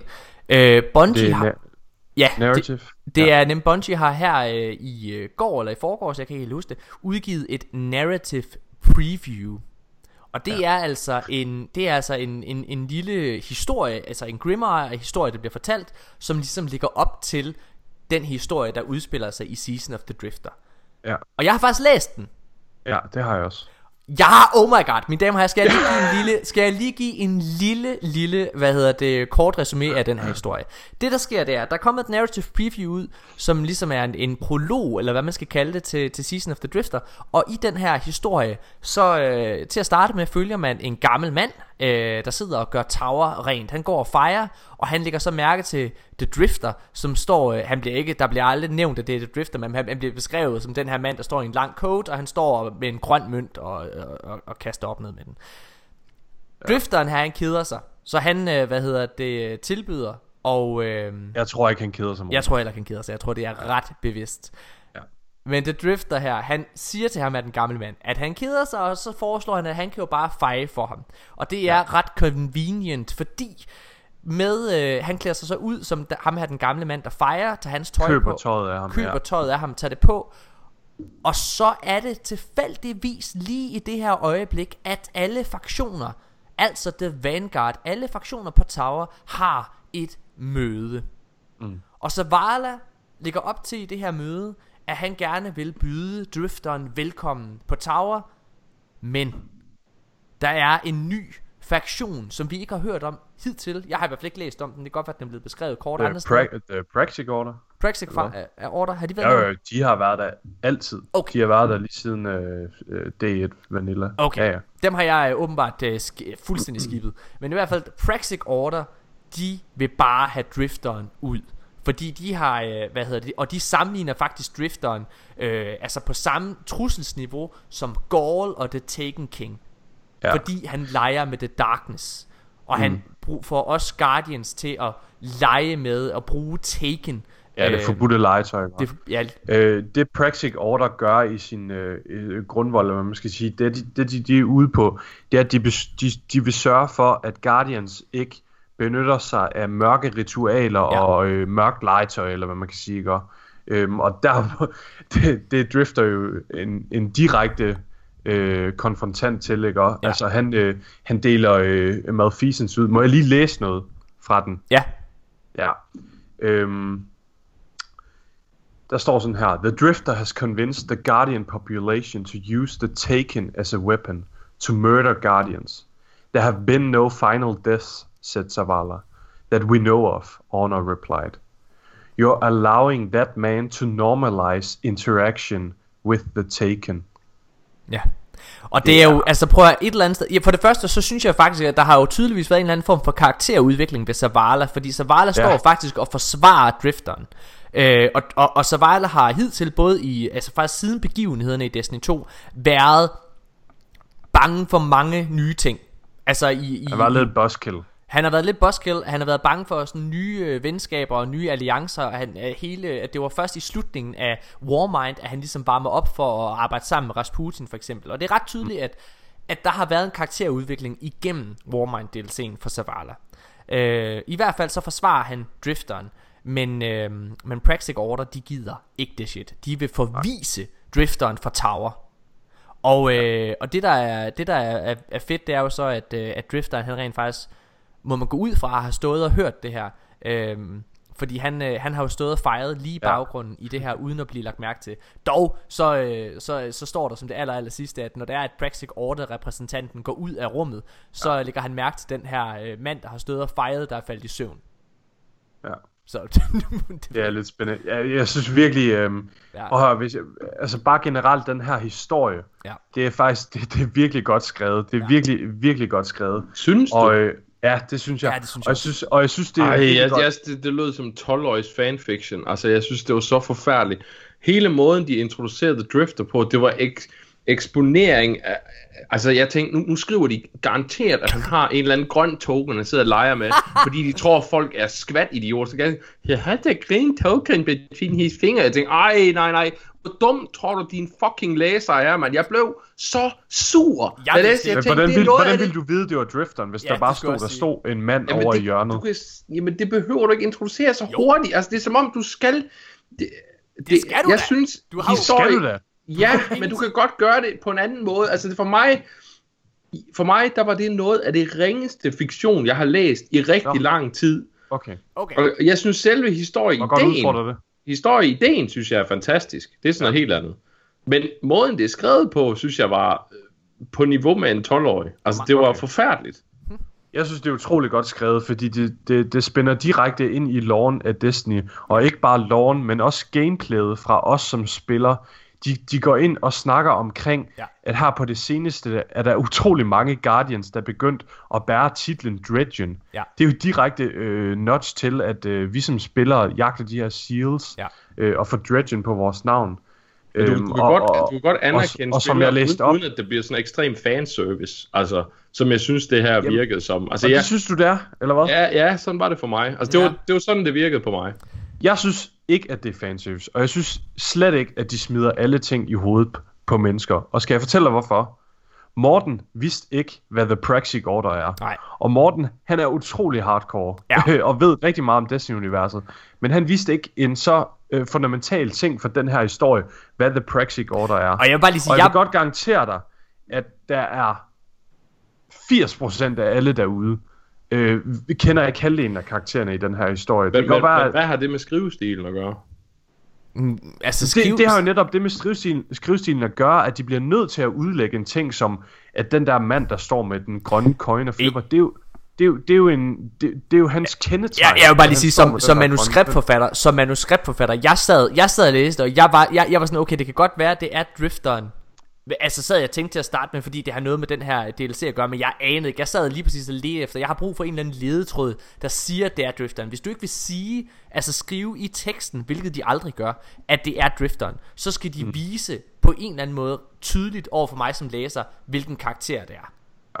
Det er jo ligesom i Ringnes Herre, at hvis du skulle beskrive, at øh, der sad en hobbit på en, på, øh, på en hesteryg eller sådan et eller andet, så ville du jo ikke vide, hvorfor en hobbit det var, men hvis du lige pludselig skriver, og han tog sin øh, ring frem fra lommen, så ved man, okay, det er Bilbo eller Frodo. Kommer Jo, men, på- men, men meget, meget, altså noget af det Tolkien gjorde meget, det var jo at bruge navnen, og jeg, jeg kan egentlig ikke se ideen i, at der skal være det der, og så altså, han brugte den to. Jeg tænkte, I kan lige så godt bare skrive det, The Drifter, der står der. Altså, der er ingen grund mm. til at lave det andet. Det ville jo være at udlægge det Jamen, jeg, direkte skulle, så. jeg, jeg skulle faktisk til at sige, at jeg synes, at det var ret fedt nemlig. Altså noget af det, jeg tog med ud af den her historie, det var faktisk, altså grunden til, at de ikke skriver, at det er The Drifter, det er fordi, at man til at starte med får den her historie fortalt igennem den gamle mands perspektiv. Og den Ja, gamle mand, præcis. og det her, det synes jeg nemlig er fedt, den gamle mand aner ikke, hvem han er. Fordi, og, og jeg sad og tænkte, åh, hvor er det fedt, på en eller anden måde, så for den her historie, den formår ligesom at vise, at os Guardians, vi er så meget op i vores egen røv, altså, ja. at, at, at Tower er et langt større sted, hvor der er vildt mange mennesker, som ikke aner nogen af dem her, altså, øh, hvem, hvem de er. Selvom vi ved, hvem Drifteren er, så gør den almene øh, beboer på Tower det ikke. Nå. Jamen, jeg kunne, godt, jeg kunne godt lide ham, den gamle mand. Det er sådan noget helt andet. Altså, det, det, det er ikke noget, altså, jeg synes, det er meget fint, at de fokuserer på nogen, der ikke er hovedpersoner i de her historier. Det synes jeg er rigtig godt. Det virker rigtig godt. Jeg siger bare, at skrivestilen for mig, og måden det blev leveret på, var virkelig virkede på mig meget amatøragtig. Altså, altså for mig at se, det kan godt være det er bare fordi jeg har læst rigtig meget Grimoire her på det sidste, men for mig at se, så, så var det meget ala alt andet Grimoire i Destiny. Ja, det synes Øh, jeg og, det, og det kan være, det er derfor, jeg ikke at dømmer det så hårdt. Ja. Øhm, drenge, lad os holde en super kort pause. Vi skal lige snakke lidt omkring de nye Pinnacle Weapons og nogle andre opdateringer til, øh, der kommer med Season of the Drifter. Sindssygt hurtigt, inden vi hopper over i spekulationsland med mig. Vi er tilbage lige efter det her, og det var en god historie. This little game you're about to play, I call Gambit. Your fire team's gonna compete with another gang of Guardians to see which of you is better at hunting all the enemies of humanity. All right, all right, all right. Let's see what we've got. Fallen! This is Gambit, an all new hybrid game mode for Destiny 2 Forsaken. It's Team PvE with some PvP.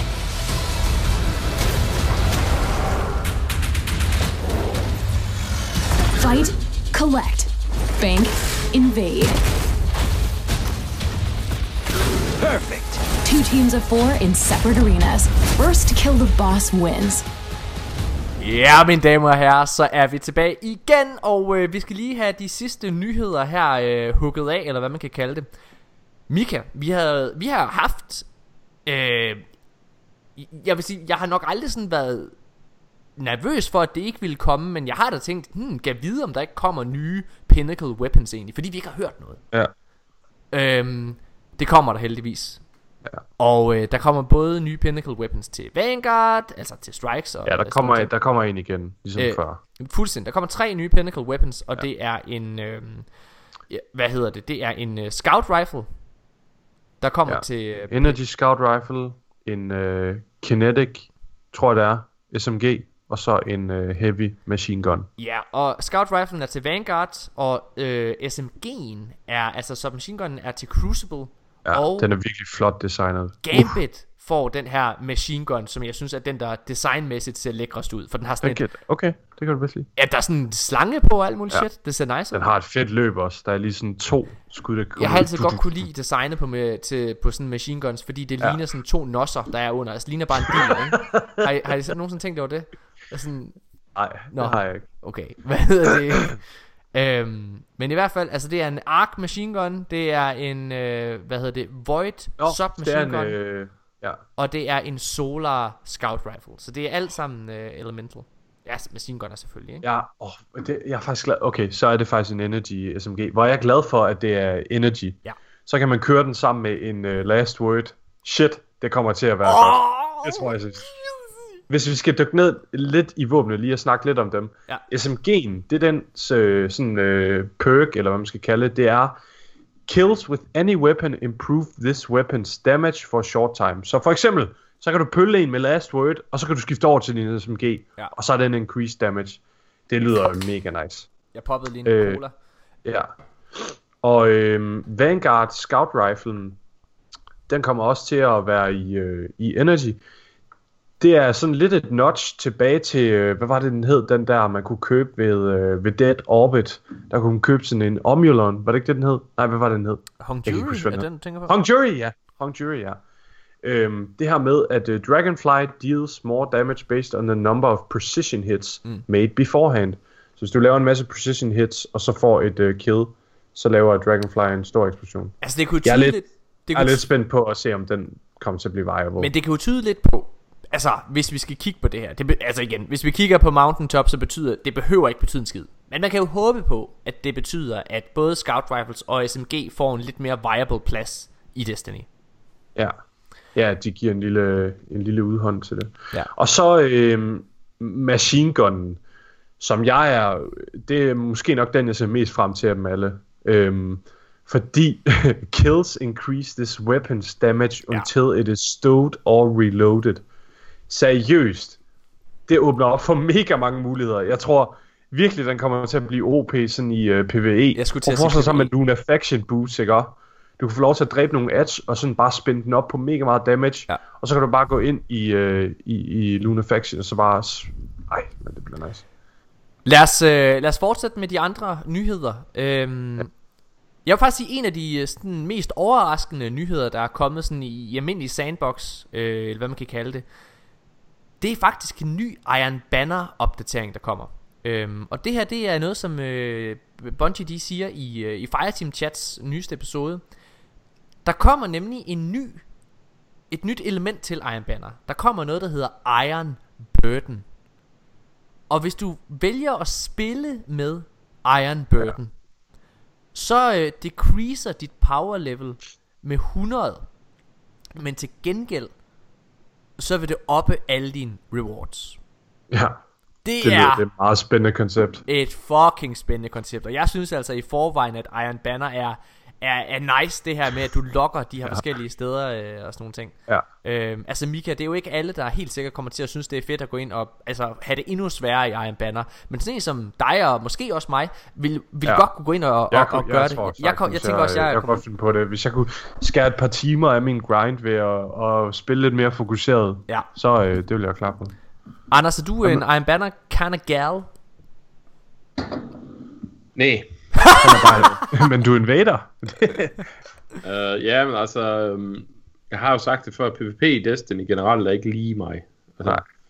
Øhm, og, og det, altså, jeg har spillet Iron Banner, og jeg, og jeg synes, altså, jeg synes, det er en, skal jeg endelig spille Destiny PvP, kan jeg ret godt lide det. Altså, hvis jeg endelig skal vælge mellem dem, og, og jeg synes, at det her koncept med, at man kan lower sin, sit power level, og så få større rewards, det synes jeg er rigtig fedt, for det giver dem, der er sådan high-end øhm, players, det, det giver dem sådan en lille gulerod, kan man sige, mm. for at gøre det sværere for sig selv, og samtidig, så er det også med til på en måde, samtidig at balancere lidt forskellen. Ja, ja, lige præcis. Øh, så, så, så hele konceptet synes jeg er ret genialt. Ja. Jeg håber bare, at der er nogle noobs, der bruger det også, og Ja. bare tænker, åh, oh, det, jeg får mere loot. Skal vi Det er bare dejligt. slagtes. Ej, øh, jeg, øh, jeg håber, at, øh, at Abdi, vores gode kammerat, han går ind og tænker, Jeg har set Dado gøre det her, så kan jeg da også. okay, det kunne jeg ikke. Jeg er færdig. Mika, jeg går hjem. øh, jeg ved, at han sidder og lytter til det her, så det, det, det, det er en mega... Nå, Altså, I bliver nødt til at have ham med på podcast en gang, fordi jeg ved ikke med andre, men altså, jeg er mere interesseret efter det her i, hvem Abdi er, end hvem det drifter er.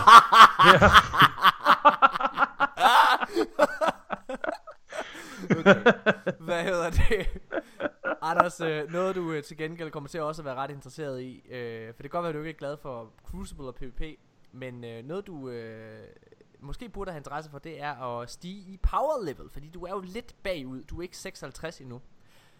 Der kommer en ny catch-up mechanic, øh, hvad hedder det, med, øh, med den her nye sæson. Og det synes jeg er vildt, vildt spændende. Det gør nemlig, at du er i stand til at vide drifteren og tage øh, en række bounties, som giver dig et automatisk power boost, hvor du er garanteret 640 øh, power level. Og altså hele power levelet generelt med den her sæson bliver jo steget til 700. Øhm, Men det er jo ret Så fedt. inden for et par timers grind, så er man op på 47 minimum og det betyder jo faktisk, at du er i stand til at gå ind både og køre Scorch of the Past, hvilket du i den grad skal gøre, for det er et fantastisk raid, men også bare køre de nye Forges øh, og sådan nogle ting. Altså det er altså... Øh, ja, det synes jeg, det, det, det er sgu ret nice, er det ikke det? Mm.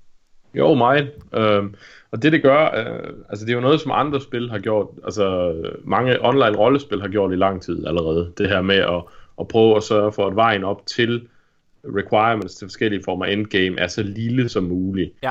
Øh, og og det, det løser et problem, der var i starten af Black Armor, ikke? Altså Ja. ja. hvor, hvor, hvor du e- essentielt delte din spillerbase op. Det du gør her, det er, at du giver dem, som ikke er helt deroppe, du giver dem en ret hurtig og en ret efficient måde at komme op, hvor de kan være med i en form for endgame, øh, og så arbejde sig videre til det op til top power level. Så jeg synes, det er det eneste rigtige, og det er rigtig mm. godt, de gør det. Og måden, de gør det på, er også lidt mere interessant end bare at sige, om nu er dine drops bare bedre. Altså nu får Ja, du decideret en quest, altså der, der er noget, man, der, der er ligesom noget, man skal arbejde med. Ja. Og der du er aktiverer en- spilleren. Ja. Ja, det. lige præcis, lige præcis. Så jeg synes, det er rigtig godt.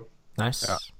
Det er jo rart, at de går til lidt tilbage til det her med, også at man kan rent faktisk komme ind og spille DLC'en sådan relativt hurtigt. Men Ja, også, Det har, også det har der jo altid været i Destiny. Det var først med Black Armory, at de lavet et lille misstep der. Jeg synes det er fedt det her med at, at folk Fordi det virker som om igen vi, vi, Helt i starten af podcasten her Så snakkede vi om hvor meget Hvor mange views øh, den her Vidoc bare i sig selv har fået. Øh, Og igen husk nu på at Den har ikke engang fået noget, den har ikke engang fået noget markedsføring Så det er ret tydeligt at den er blevet delt ret meget Eller i hvert fald blevet opsøgt ret meget Af, øh, af, af engagerede spillere. Så noget kunne tyde på at mange gamle øh, spillere Kommer ind nu her øh, med, med den her sæson. Og så er det jo bare fedt, at man, øh, at man kan sidde og spille med sine venner også, uden at skal sådan til at, at carry dem igennem alt muligt gammelt content. Ja, det er ret nice. Fedt. Jeg tror, at øh, jeg tror, det var det. Det var alle vores Ja. nyheder. Så er det bare øh, spekulationer. Ja, altså det, jeg, jeg, jeg tænker, øh, at vi bare hopper direkte ud i det. Skal Mine vi dame. tage en pause? Og jeg har faktisk en nyhed, og okay. det er faktisk en, en, en, en, en uh, lidt nederen nyhed. Åh, oh, oh. Øhm, med Bungies Twarp, så øh, har de også annonceret, at øh, de fjerner Prismatic Matrix fra Ja. øh, Eververse. det er rigtigt. Og, øh, og det er altså øh, det, det er nok forståeligt et eller andet sted. Øh, specielt efter at øh, Bungie er gået øh, øh, solo nu, ja. og så har de brug for lidt ekstra penge. Så de kan altså ikke lave lige så mange handouts. Også Men, med alle øh, de penge, de har betalt for at købe Destiny fri. Altså, Det er Ja, faktisk, må jeg, lige, må jeg lige sætte en lille note der, Mika, inden vi starter om Prismatic Matrix. Jeg er vildt Ja. glad for, at du nævner det, for jeg har slet det, det er ikke i mit manus. Øh, men ved du hvad, det er, det er rigtigt. Altså noget, vi har snakket her om, og noget, vi har diskuteret rigtig, rigtig meget om med, øh, med forskellige lyttere, det er, hvor, øh, altså spørgsmålet om, hvor stor Bungies egen interesse i at køre Destiny videre egentlig er. Og øh, jeg havde slet ikke tænkt på det der med Altså jeg læste dem lige præcis hvor mange penge Bungie selv Har hivet op af lommen over for Activision For at gå ud og købe Destiny tilbage Så de selv har kontrollen om det. Prøv at høre Hvis det var at Destiny og, Eller undskyld Hvis det var at Bungie ikke havde interessen i At gå all in på Destiny som produkt Selv Eller kunne se at der var en kæmpe øh, Altså en kæmpe indtjeningsmulighed igennem det her spil så havde de helt klart bare solgt det for en slik eller et eller andet til, øh, til Activision, og så selv øh, gået videre på et helt nyt produkt. Men det at Bungie går ud og på den måde investerer så meget på alle, på alle punkter og parametre i mm. Destiny, ved at købe det tilbage for det her absurde beløb, så, øhm, så vidner det om, at, at de har, altså de, de er, they are in it for the win. Ja, de tror på deres produkt, ikke? Ja, lige præcis, og det synes jeg er Ja. nice. Fedt. Lad os, øh, øh, Hvis jeg, jeg vil bare lige afslutte der Prismatic. Der er ikke så meget mere at sige, end at det er bare super nederen, øh, hvis man ikke har lyst til at bruge en masse penge på, øh, på, på silver, fordi de siger, at det, der kommer til at erstatte Prismatic Matrix, det er, at hver uge, så kommer der til at være nogle unikke bundles, mm. som kan blive købt direkte for silver. Og silver, det er jo kun obtainable ved at øh, bruge penge. Det er jo det er microtransactions. Så øhm, Altså du har jo stadigvæk den almindelige drop yeah. chance Eller hvad man kan sige øh, For, Ja. for forskellige ting Men nok ikke de her bundles ja, Mika, jeg har på samme måde som dig Jeg synes også det er nederen Jeg har været vildt begejstret Ja. for Prismatic Matrix ja, lige øh. Altså den her hvor, hvor du har været sådan helt sikker på At få i hvert fald en chance for noget af det helt fede ikke? Ja. Men Jeg må også bare sige at jeg det kommer ikke som en overraskelse Da jeg læste det så var det også Det er også derfor den ikke er med i manuset Det var bare fordi jeg tænkte ja. jamen selvfølgelig Ja. øh, Fordi Ja, altså Bungie bliver jo nødt til ligesom at få indtjening fra et eller andet sted. Øh, mm. Det bliver det nødt til. Og det er bare sådan, det Ja. er. Øh, og, øh, og, og, og det er, altså alt er cosmetic, det vil sige, der er ingen, du behøver ikke gå ind og bruge penge. Nej, lige præcis. Men øh, det er bare ærgerligt, når man øh, samler på dukker, og man gerne vil have alt tøjet. Ja. Ikke? Så, øh, Ja, nice.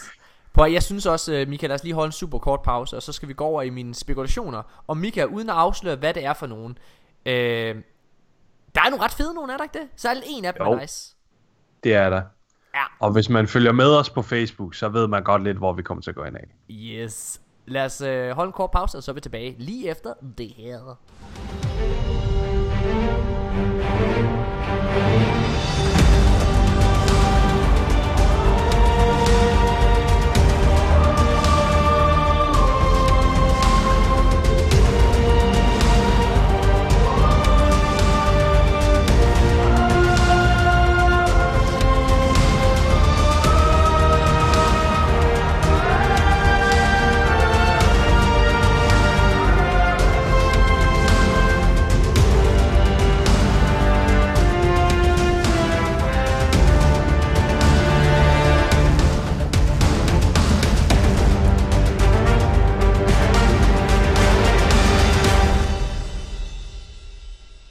Ja, mine damer og herrer, nu skal vi til det, jeg allerbedst kan lide i hele verden, og det er at sidde og analysere og, øh, hvad hedder det, øh, at tage noget med. Kom med shotgunnen!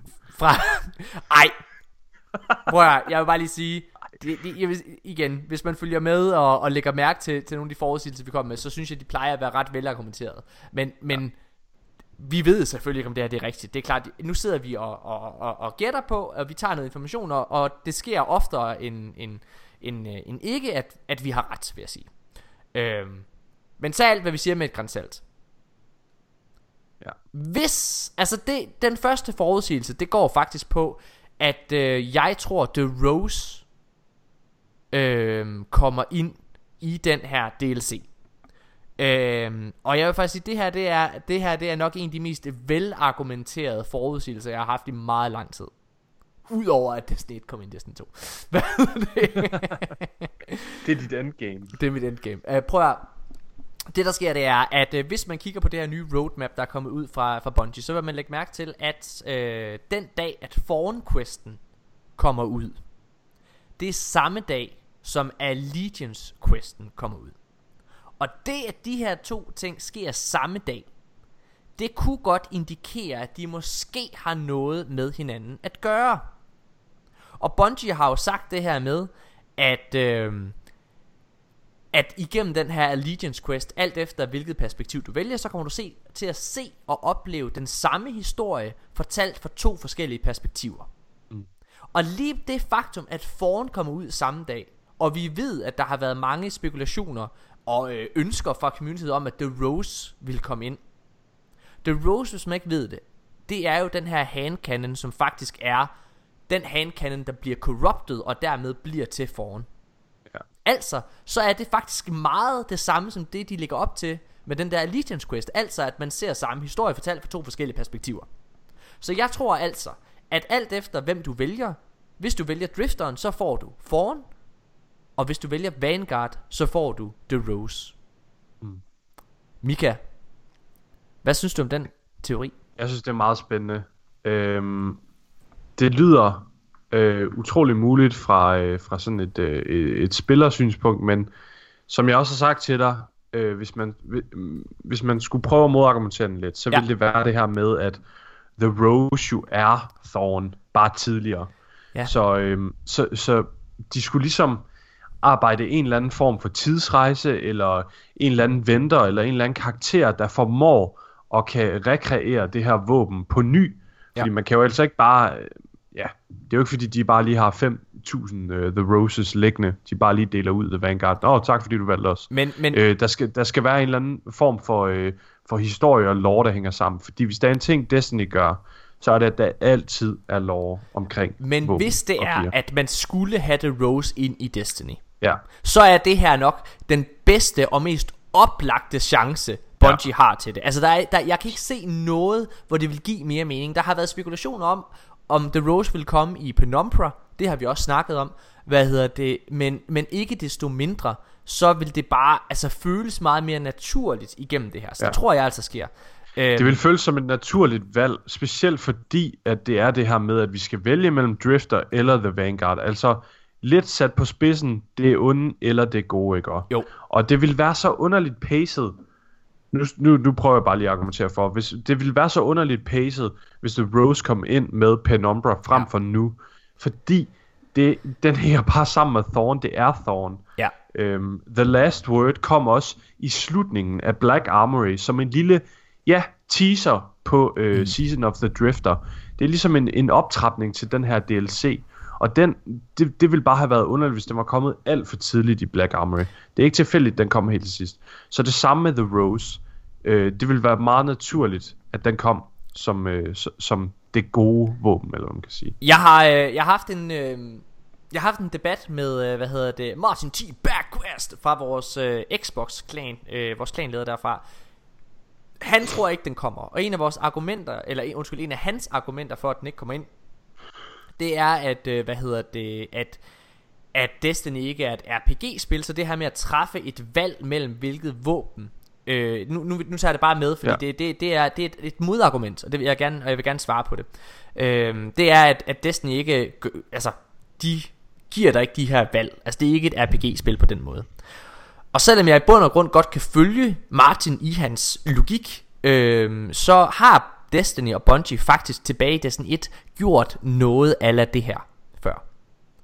Øhm, og det er nemlig, at for eksempel i Destiny 1, der var der øh, tre exotic våben, som du kun kunne få, øh, hvis, altså alt efter hvilken class du var. Mm. Der var øh, Flalock, som du kun kunne få, hvis du var Tal- Warlock. Sla- Talok. Flalock, ja. er det den hedder? Okay. Det er også lige meget. Ja, ja. I ved, hvad vi mener. Yes, den, øh, den kunne du kun få, hvis du var Warlock. Øh, Ace of Spades kunne du kun få, hvis du var Hunter. Og øh, Fabian Strategy kunne du kun få, hvis du var Titan. Derudover, ja. med The Taken King, var der også de her tre exotic svær. Dark Drinker, øh, Solar Edge, nej, hvad fanden hed den? Jeg kan ikke De der, ja ja, de der tre Ja, exotic Ray Slider, Ja, lige Dark præcis. Drinker og... Øh, jeg kan ikke huske den. Boldcaster, har jeg lyst til at sige. Boldcaster, ja, det lyder meget rigtigt. Øh, med de her tre exotic svær, der kunne du også kun vælge en per karakter. Det vil sige, hvis du gerne ville have dem alle tre, så skulle du ligesom... Altså, så, så skulle du vælge det på en af de andre karakterer. Ja, og det er jo så skulle du have tre karakterer. Det er jo lidt derovre i det, samme boldgade her. Øhm, så jeg vil sige, de har gjort noget af det. Øhm, jeg synes, det er ret plausibelt, at det kunne ske. Jeg siger ikke, at det er garanteret, men jeg synes, det er plausibelt ud fra det her. Ja. Ja? Jeg synes også, øh, jeg synes, det er, det er en stærk case. Jeg håber rigtig meget, det sker, vil jeg bare sige. Jeg tror, der er en lille, en lille del af mig, der, der, der, der vil have, det sker. Ja. Øh, og ønske tænker måske lidt for meget over det. Ja. Øhm, Det ved jeg ikke, altså, øh, når jeg sådan kigger på Reset Era og Reddit, så er det nok den teori, jeg har set flest gange. Altså, det, det, Er det rigtigt? Ja, det er det. Nice. Øh, der var rigtig, Okay. rigtig mange inde på Reset Era, der mente, at det her det var den logiske øh, følge Ja. af, hvordan ting... Øh, og jeg synes også, det giver mening. Det er jeg fucking samme- glad for. Samtidig så øh, vil jeg sige, at, at jo, men vi bliver jo i forvejen ført hen til et valg nu her med Vanguard og, og Drifter. Det peger alt jo på, ikke også? Jo. Øhm, og, Ja. øh, og, og, så hvorfor, hvorfor ikke uh, putte et... øh, altså, det er meget natur... Man har også set det i World of Warcraft øh, i deres seneste expansion med, med hvor det er bare meget mere er blevet Horde versus Alliance og forskellige item sets, heritage armor og sådan noget. Ja. Blevet meget opdelt i fraktioner. Øh, og der har det beviser, at det kan godt lade sig gøre. Og, og jeg kan da, altså, vi skal tænke på, at noget af det her har været under udvikling, mens de var ved Activision. Så der er ingen tvivl om, at, at Bungie og, og de andre også har kigget lidt til hinanden mm. internt også. Og det kan Ja. sagtens være, at de har kigget på noget af det og sagt, oh, hey, Ja. det der, det der, de er i gang med at lave til Battle for Azeroth, det kunne vi egentlig måske godt lave noget lignende af i Destiny. Det er egentlig en sjov idé, så, Ja. ja. så, så, så selvom de måske ikke har gjort så meget af det før, det, det er for mig ikke uh, argument nok til, at hvorfor skulle de ikke kunne gøre det nu. Altså ja. for mig giver det fin mening, det her. Jeg synes, øh, jeg synes også, det, det er spændende, og som sagt, så synes jeg bare, hvis The Rose, som jo altså er den her savnopspundne exotic, og som mange har efterspurgt i lang tid, hvis de, den skulle ind i spillet, så synes jeg, at det er, altså da- du får nærmest ikke et sted, hvor det giver mest, mere mening end med det her. Øh, I min optik altså. Så, nu må vi se. En anden ting, det er en, øh, det er en lille jagttagelse, som jeg tror også mange andre har gjort, i den her Vidoc, Mika og mm. Anders. Der øh, vil du lægge mærke til, at der er i hvert fald to, øh, kunne jeg se, af de her øh, mennesker, der snakker, der har SRL-tøj på. Ja. Ja. Det er, får jo mig til at tænke på, at det her spring event, som de ikke har snakket om, og som ikke står på roadmappet eller noget som helst, det kunne godt være SRL, der vender tilbage. Og hvis det ikke er SRL, der vender tilbage, så vil jeg sige, så er det her simpelthen en af de mest tydelige narfisse øjeblikke i Bungies historie. Well done, Bungie. øh, altså Mika han har jo øh, han har jo før haft øh, hvad jeg må, måske tænker giver mere mening end da, men haft den her idé om at det kunne være øh, hvad kan man sige Arms Week. Ja, vendte Arms. Week, ja. Men jeg har tænkt lidt mere over det, Mika. Jeg tror måske mere, at Arms Week er en ting, der kunne komme for at blive. Hvor det her spring event, det er ret tydeligt, det bliver et årligt, en årlig begivenhed, ligesom Crimson Days. Ja. Og der vil SL give langt mere mening. Ja. Hvad, ja. hvad er det, det hedder, det der event? Øh, er det den, det er den, der er med på... Øh, Der er to events. Der, ikke? der, er, der er to. Der er noget, der hedder Arc Week, ja, hvor jeg har lidt på, jeg har på fornemmelsen, at fordi Arc Week, jamen det kommer til om lidt. Vi kan også bare, jeg, jeg har det med i min, i min ting her. Jeg spørger, hvad er Arc Week, og hvad er The Revelry? Mm. Øh, Arc Week, jeg har en eller anden idé om, at det er et placeholder navn for Arms Week. Og de har stadig det forkert, for ikke at afsløre det. Fordi Ark Week giver ikke nogen fucking mening. Jeg har aldrig, det synes jeg virkelig, det er Mm. Altså, som jeg har forstået det, så er... Øh, øh, fordi de skriver nedenunder, der skriver de free to all players. Ja, Øhm, præcis. som jeg har forstået det, så i Gambit Prime, så kommer der til at være nogle øh, modifiers nogle gange. Hmm. Øh, det kan være en modifier, som, øh, som vi har set i Strikes, for eksempel Hmm. øh, Airborne, eller Increased Arc Damage. Og, øh, og jeg forstår det som om, at øh, Arc Week, det kommer til at være free to all players. Det vil sige, normalt Gambit, så kommer der til at være den her uge, hvor at der er øh, øh, Increased Arc Damage from all sources, eller sådan noget. Okay. Det er sådan, som jeg har forstået det. Øhm, det kan godt være, at... Øh, Det er muligt. Altså, jeg, jeg, Ja. jeg, jeg, jeg, jeg ved det ikke. Jeg synes bare, øh, altså, jeg hæftede mig bare ved, at jeg Det synes, er det var underligt. mærkeligt. Ja, Ar- Ark Week. Men, det er lidt ud af ingenting, Ja. at det kommer. Øhm, så altså, jeg, jeg tror i hvert fald, The Revelry kunne godt være et placeholder-navn for SAL, havde jeg tænkt. Ja. Øhm, så spændende, øhm, spændende. ja. Og øh, der var vist også i Vidoc nogen, der kørte rundt på Sparrows efter sine. Så Ja. måske, måske. Altså, øh, Bungie, er jo, øh, Bungie har jo altid brugt, øh, hvad skal man sige, t-shirts og sådan øh, deres omgivelser ja. til at sådan give lidt hints. Det er jo ikke tilfældigt. De har også øh, haft en, øh, en øh, Vidoc, hvor de havde Seven Seraphs med, ja. som, er, øh, som er dem her, der har lavet Rasputin og sådan noget. Ja, præcis. Øh, op til Warminden. Så øh, ja. Præcis. Så potentielt, The Revelry kunne godt være det nye navn, det officielle navn for SAL måske. Ja. Måske. Vi får se. Min sidste forudsigelse, drenge og piger. Den her, den er jeg simpelthen så skråsikker på.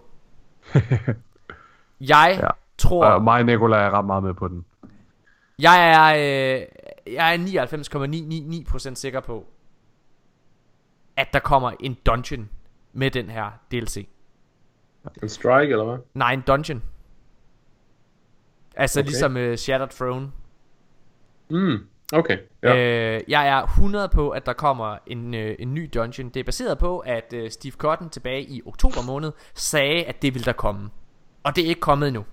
Og der er ikke nogen steder, hvor det vil give mere mening at komme med en dungeon end den her DLC, hvor det er, at der ikke er et raid inkluderet. Og ja, øh, ja så det er faktisk det er min Hvordan, logik. øh, hvordan tror du, øh, Dungeon vil spille ud? Jeg har tænkt lidt på, jeg kunne godt forestille mig, at det ville være de her øh, nine omgivelser. The nine omgivelser. Ja, det er det samme, jeg tænker. Det er det samme, Øh, jeg tænker. Det vil være, det vil være mega fedt. Ja. Oh, De der to nye Gambit maps ser- ser forresten også fucking nice ud. Det er vist ikke sagt. ja. Nå. Øh, men det er faktisk øh, forudsigelserne. Ja, er der, hvad, hvad, hvad tænker I om dem? Er der et eller andet, som I, øh, uh, SAL øh, og Dungeon og øh, Rose, som I øh, hæfter jer mest med? Hvad tror jeg er mest plausibelt? I kan også bare sige dem alle sammen. Anders. Øh, SAL kan også. har... Øh, couldn't care less. øhm, hvad hedder det? Dungeon, tror jeg, Okay. på. Øhm, og jeg tror, det kommer i... Jeg tror, det kommer for, øh, i forbindelse med Invitation of the Nine. Ja. Jeg tror, det er der, det kommer et eller andet. Øhm, og The Rose, den er jeg 99% sikker på. Dude, tror I det er som det, at... reward efter den 9. uge. Ja, det var lige også præcis. Åh, drenge.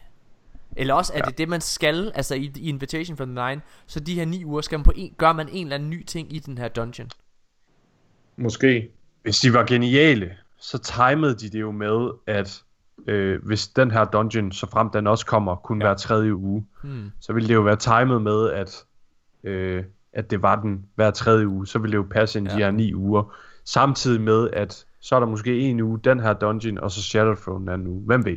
Mm. Jeg kunne også forestille mig måske, at det kunne være så, at man har de der ni uger, hvor det er en kontinuerlig quest med forskellige ting, man laver, og så når de ni uger er udløbet, Mm. mm. og historien egentlig kommer til sit klimaks på en måde, Ja, så kommer det klimaks i en dungeon, for eksempel. Mm, ja, som så er aktiv hele tiden. Ja, den Ja. holder øhm, jeg tror, øh, jeg, jeg er ret meget med på den der The Rose.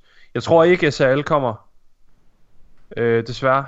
Det, øh, øh, jeg ved godt, de sidder med t-shirts og sådan noget, men øh, jeg, jeg tror simpelthen, øh, jeg tror mere, det handler om, at Bungie de prøver at sige, vi er klar over, at SAL øh, eksisterer, og vi, vi anerkender ligesom, at, Ja. at det stadigvæk er her. Ja. Øhm, ja. Og så, øh, så er jeg mega 100 på den der øh, dungeon der også. Det, Okay, øh, det så Rose og Dungeon, den er du på? Ja, den er jeg ret meget på. Fedt. Øh, vi skal til at øh, Og hvis vi tager fejl lytter, så skal I bare komme efter os. Det er så fint. give den max gas. vi skal til at øh, vi skal til at runde af, men aller aller sidst så vil jeg jeg jeg, jeg, har, jeg vil gerne vil gemme den her. Øh, det er noget jeg har sagt til dig og øh, Nikolaj også Mika. Øhm, først og fremmest Anders, øh, så og jeg, jeg vil gerne sige det mens du er her, fordi du er du er langt mere begavet end nogen af os er. Nu kommer jeg med et Så bold du skal sige til min kone. Du ved ikke en skid, Anders. Det er lortebanæssauce. Okay, lad os... Øh, prøv at, nu kommer jeg med et fucking bold statement, og jeg ved godt, det her det kommer til at pisse mega mange af. Jeg er røvlig glad. Jeg tror, at Anthem er dødstømt. Og jeg vil gerne, og jeg, øh, øh, det har noget med Destiny at gøre. Det har noget med Destiny at gøre. Det er- Episoden med en bombe. Nej, nej, det har noget med Destiny at gøre. Det har noget med Destiny at gøre. Det er bare roligt. Jeg tror, Anthem er fuldstændig dødstømt. Øhm, det er baseret på, at øh, spillet, det, øh, hvad hedder det, øh, det simpelthen ikke har solgt godt nok. Det er allerede på tilbud. Det, er, det har fået sy- sygt dårlige reviews. Det er officielt den dårligste anmeldte titel nogensinde for BioWare. Øhm, det er... Øhm, og, og øh, jeg er helt enig i, at spillet har sindssygt meget potentiale. Det er slet ikke det. Det, det, det, det er bare en forudsigelse. Jeg tror, at efter det her år med Anthem, så stopper de mere eller mindre med at support spillet. Altså, jeg tror simpelthen, EA, det, det trækker stikket på det. Øhm, og jeg tror, at de gør det, fordi det har solgt dårligt, det har reviewet dårligt, og EA er ikke bange for at gå ud og gøre de her ting. Altså, de har gjort det med så mange. De trak stikket på et tidligere BioWare-studie. Dem, der der stod øh, bag Andromeda, dem lukkede de bare med det samme, efter det havde øh, fået klaret sig dårligere salgsmæssigt og anmeldermæssigt, end ja. de havde forventet.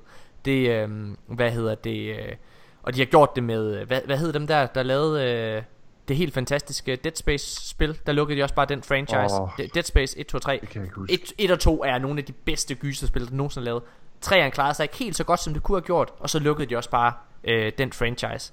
Øhm, og så er EA jo bare generelt i økonomiske problemer, så jeg tror simpelthen bare, at noget som det her, det kan være, øh, hvad hedder det, øh, ja, det kan være, det kan være problematisk. Så jeg tror desværre, det er dødsdømt. Og hvad har det med Destiny at gøre? Jo. Jeg tror, vi er kommet dertil, at Destiny er blevet for stor til at slå nogensinde. Altså, øhm, det er virkelig, det er virkelig noget, jeg har tænkt rigtig, rigtig meget over. Altså, der er kommet, altså, Destiny er blevet, hvad World of Warcraft er for MMO'er. Den her shared world shooter, øh, hvad hedder det, branche, eller hvad man kan kalde det, eller øh, genre, den, altså, den er de så domineret på. Jeg tror kun, der er én ting, der kan gøre, at Destiny de bliver slået, og det er, hvis Bungie de fucker fuldstændig op, og rebooter til en Destiny 3. Så der du skal starte forfra igen. Hvis de gør det, så tror jeg, at, øh, at alle andre spil har en fair chance for at gå ind og smadre dem fuldstændig. Men på nuværende tidspunkt i Destiny 2, med Destiny 2 som produkt, så tror jeg, at, øh, at de er too big to fail. Anders, jeg sagde det her, fordi jeg tænkte, nu kommer du ind og udfordrer mig og siger, at Morten, du er dum. Du ved alt. Nej, ah, nej, altså, Nå, det, øhm, der er mange elementer, man skal have med, når det handler om det her Anthem. Øhm, og et element, som rigtig mange øh, glemmer, er EA Origin Prime på PC. Øhm, det er deres, øh, deres monthly service, og akkurat som det er med Microsoft Game Pass, så er det noget, EA faktisk satser rigtig hårdt på. Ja. Og øh, de har solgt exceptionelt mange abonnementer i forbindelse med Anthem. Og ifølge hvad jeg sådan har kunne spore frem til I, uh, fra EA-kontakter og sådan noget, så er EA faktisk rigtig glade for det. De er faktisk lidt ligeglade med den kritik, Anthem har fået, fordi de har skaffet så mange Origin Prime medlemmer. ja. Øh, de er mere interesseret i Origin Prime abonnementer end øh, retail salg. Og det er øh, øh, så det, det hører sig med. Ja. Og så er der en anden ting i det, og, og hvorvidt EA kommer til, altså der er en, der er en forskel på, på Dead Space, Andromeda og så Anthem, i at Anthem er et games as a service game. Ja. Vi så det også med Battlefront 2. Uh, Battlefront 2 blev ikke lukket ned. Tværtimod så supporter de det stadigvæk. Og det var også et, et online game med Der er- persistent Må microtransactions. jeg sige noget lige i forhold til Battlefront? Fordi det, det, det er lidt en anden sag. For det første så, ja, de supporter det stadigvæk. Det er rigtigt. Men content og sådan nogle ting, så er det meget, meget, meget begrænset, hvad der kommer der. Altså det er meget sjældent, at der kommer nogle store updates og sådan nogle ting. Men det der også er med Battlefield øh, 2, altså Battlefront 2, undskyld, det er det er Star Wars. Og der har EA en kæmpe forpligtelse over for Disney. Øh, Disney har været øh, meget kritiske over for EA, at de har hvad det hedder, givet øh, hvad det hedder, EA den her licens til Star Wars. Øh, fordi at de faktisk direkte har sagt, at altså, jeg tror det var ham der Bob Iger, der, der er præsident for Disney, der at sige, prøv at, vi synes faktisk ikke det er super fedt det her med, at øh, de her nye Star Wars spil øh, kommer ud, og de kan være med til at skade vores produkt, altså Star Wars ja. licens. De skader hele brandet. De skader brandet, altså de vil have Ja, ja, ja, men, men, men altså Star Wars, Star Wars har, ligger lige nu, øh, hvis vi, altså det er lidt et sidespor, men Star Wars ligger lige nu i hænderne på Respawn, så det skal nok blive godt. Um, Jo, men det er mere i forhold til Battlefront, hvorfor det er, at de ja, smider ja penge men, i det. men, men der er også der er også elementet med, at EA er jo dem, der har opfundet Games as Service Mm. Um, og det er her, de satser alle deres penge. Ja. Ja. Singleplayer-spil er de ikke interesseret i mere. Nej. Øhm, samtidig så er der Apex Legends, og det vi ikke ved endnu, og det er der det hele med, hvorvidt det bliver støttet fremdeles eller ej.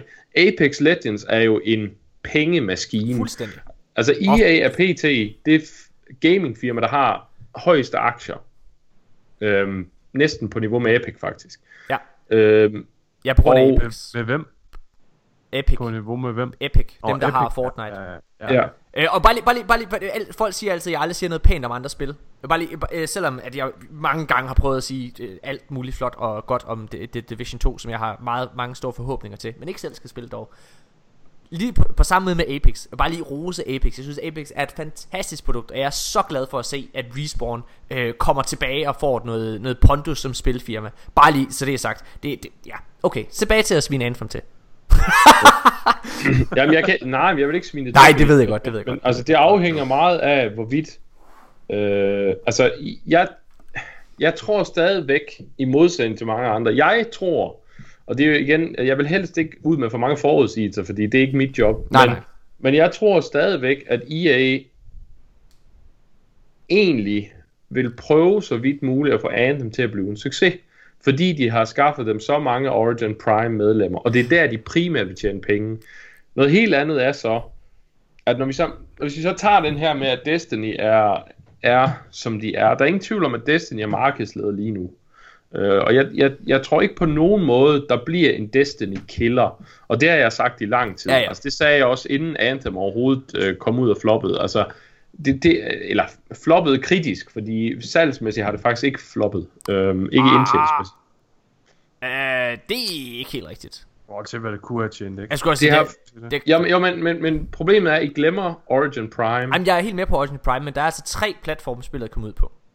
Ja, Øh, og ja, der, ja, og, men- og, og der, der, jamen, der, det er sindssygt vigtigt at tage med. Altså, det, det at spillet er så meget på tilbud på både Playstation og Xbox osv., der, det, det betyder sindssygt meget for, hvad spillet kunne have tjent ind. Altså, det, det er bare et fakta. Men prøv at... Jo, jo, jo, jo men, men problemet er, at der er en grund til, at Microsoft og, og Nintendo også nu satser så hårdt på deres streaming services og månedlige services. De er slet ikke interesseret i retail salg mere. Nej, altså, jeg ved det, godt, det, er, det, øh, men, men der, der hvor det kommer an, altså det kommer helt an på, hvorvidt EA bliver ved. Og jeg, der er nogle faktorer, der gør, at jeg tror, at lige Anthem kommer EA til at satse meget på. Okay. Især også fordi, at, at de har en, en, en sandkast, der tydeligvis kan pilles ret hurtigt ved. Det vil sige, at det er minimale investeringer, EA skal ud og gøre, mm. for at få det her til at blive bedre. Men jeg tror ikke, det kommer til at vælge Destiny af tronen, og det har jeg aldrig troet.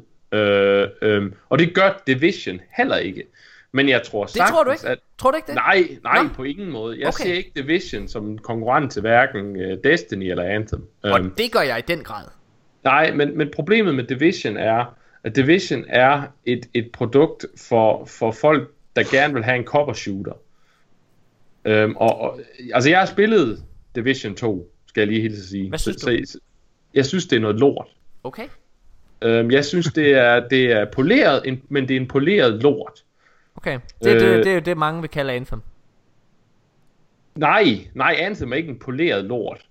Anthem, Anthem er et meget, meget, meget upoleret produkt, der har potentiale.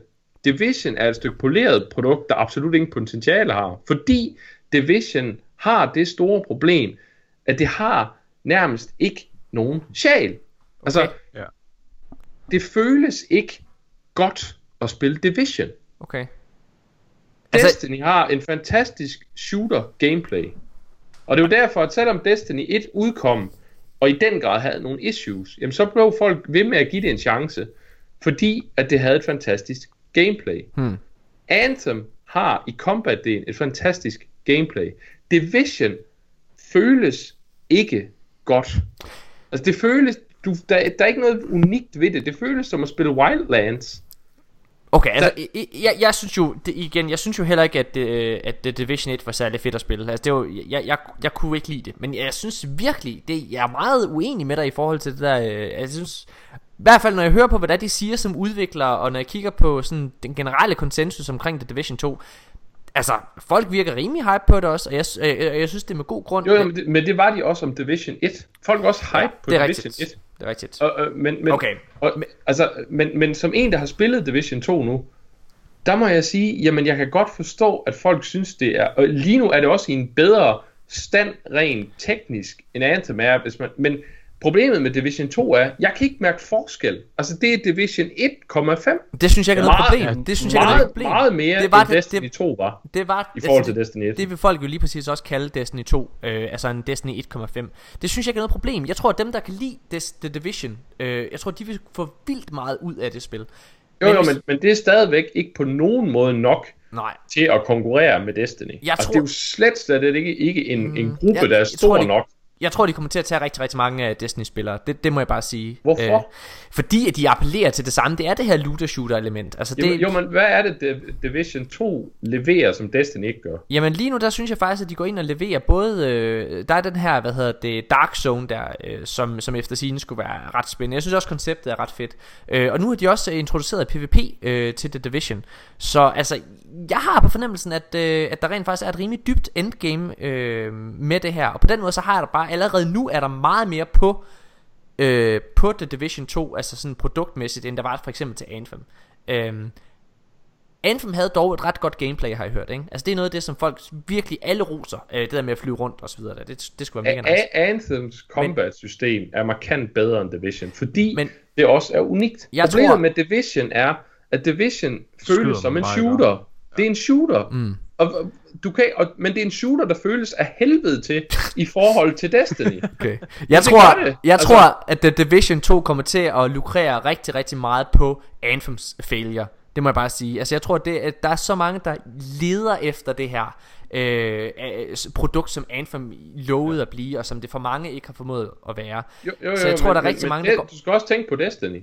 Ja, ja. Destiny 2 kommer med Gambit Prime, som I selv siger, Ja. bliver kæmpe stor. Jamen, jeg er slet det er også derfor, jeg siger, jeg personligt, okay, jeg, jeg, hvis vi bare sådan skal skåre den helt ned, for vi skal også sige farvel.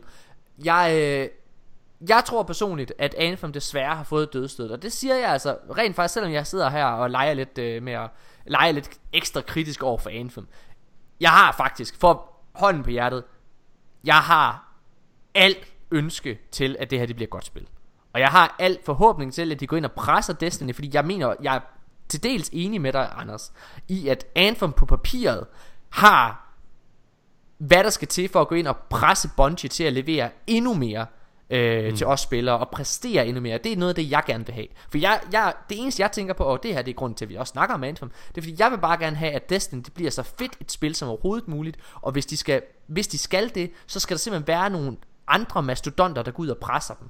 Lige nu der ser jeg bare omvendt dig, der ser jeg The Division som det, det produkt, der kan gå ud og presse. Problemet, problemet er, at jeg føler lidt, at din præmis er forkert. Okay. Fordi jeg, jeg føler lidt, at du hele tiden ser det som en... Og det er der rigtig mange, der gør, og det, og det er det, folk er nødt til at stoppe med. Og, øh, og jeg ved godt, at man skal sammenligne det, det, det Destiny og Anthem og så videre. Det gør du også selv. Problemet, problem, ja ja, men det der gør, at jeg tror, at Anthem har en chance for at få en spillerbase, Ja. der er relativt okay.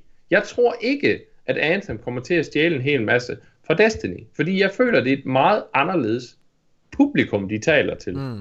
På måden, de er sat op med skills og så videre. Okay. Destiny er primært en shooter, hvor Anthem er primært en evnebaseret kampsystem. Men du Men er enig? Division, mit problem med Division er, at Division føles som en regulær shooter. Mm. Og jeg kan ikke se, hvad Division kommer med, som man ikke kan få bedre i Destiny. Det er det, der er mit problem. Mm. Og hvor du føler, skal at der er de... allerede en, en veletableret platform, Ja. som ikke bliver udfordret af nogle nye ting i form af Division 2. Præcis. Ja. De er bare så gode til at lave efterfølgere Ubisoft. Øh, Ja. De er. Okay, men Anders, du er i hvert fald enig i en ting, og det er øh, min præmis om, at øh, Destiny has øh, have become too big to fail. Det er du enig i. ja, ja, altså hvis der er noget, der slår Destiny ihjel, så er det Bungie. Ja. Ikke, ikke en konkurrent. Nej, det er vi enige om. så er vi helt enige om. Ja, ja, ja, ja, det er vi enige om. Og det var faktisk det, der var min præmis, og grund til, at jeg vil sige det der med, øh, med Anthem. For det var, jeg vil faktisk slutte af med at sige noget positivt om det. At jeg synes, det er skide fucking ærgerligt, at Destiny er kommet dertil, at det er blevet too big to fail. Det synes jeg. Jeg synes, altså, jeg synes, jeg, jeg, jeg, vil, jeg vil så gerne have. Det kan godt give en form for arrogance, i hvert fald. Det kan det, og det er Øh, bare, og, og det kan også være, og det kan også gøre, at Bungie, altså jeg synes jo på samme måde, at, nu er jeg jo, det var det, der var min pointe, det var, at, at Destiny er blevet det, hvad Warcraft er blevet for, for MMO'er. Og det er lidt det samme, altså Warcraft er også blevet lidt, altså, tør jeg sige dogne? Må jeg sige dogne? Må jeg sige det? Det må jeg godt. Jo, men det er jo, det er jo derfor, det er jo derfor Warcraft er blevet overhalet nu af Final Fantasy. Præcis. Altså, det er jo det, der er sket. Det er jo det, der er sket. Og, det, er det, jeg, det, det, det er det sidste, jeg vil have. Så jeg håber, jeg beder til, at The Division kommer til at gå ind og presse. Og det tror jeg altså, de gør. Jeg håber, de går ind og presser og tager en kæmpe lunds af spillerbasen. Jamen, du skal være rødt hoved, du skal ikke... Fordi Anthem har fejlet, desværre. Jeg håber, at Anthem får lov til at leve videre af EA. Det håber, jeg håber, du har så ret. Jeg håber virkelig, du har ret, Anders. Og at, at EA, de tør at gå ind, øh, hvad hedder det, og satse på, hvad hedder det, på subscribers igennem Origin, og så bare po- poste nogle penge ind i, i det her produkt, så det kan blive fucking fedt. Fordi lige nu, der synes jeg umiddelbart, at deres roadmap ser lidt tyndt ud. Øhm, Jo, men det er jeg enig i. Det er Ja. enig i. Men, men, ja. men igen, altså mit, mit problem med Division har ikke noget med Anthem at gøre. Ja. Mit problem med Division har noget at gøre med, at jeg synes Destiny leverer alt det, du kan få i Division, bare bedre. Ja. Ja. Det er der mit problem er med, med Division. Det har ikke noget med Anthem at gøre. nej, okay. Lad os se, jeg håber, at øh, jeg håber, der kommer et eller andet, som, øh, som kan, kan nappe lidt til Bungie, og det synes jeg jo, øh, det synes jeg ikke rigtig, der er nu, og jeg synes virkelig, at den her DLC ser god ud, og det er bare positivt for os spillere. Øhm, men øh, forhåbentlig så nu, når der er, at de er gået selv og solo Bungie, så, så, så håber jeg fandme game, at der er nogen, der kan presse dem. Men de er stadig Ja. et skide, stort studie. Så øh, lad os nu se. Øhm, apropos Season of the Drifter. På tirsdag, så streamer vi, øh, når øh, den her øh, sæson den går live. Yep. Vi begynder allerede kl. 17.30 på vores Twitch-kanal. twitch.tv de danske Guardians. Der kommer mig og Morten, øh, nok også, måske Nikolaj, hvem ved.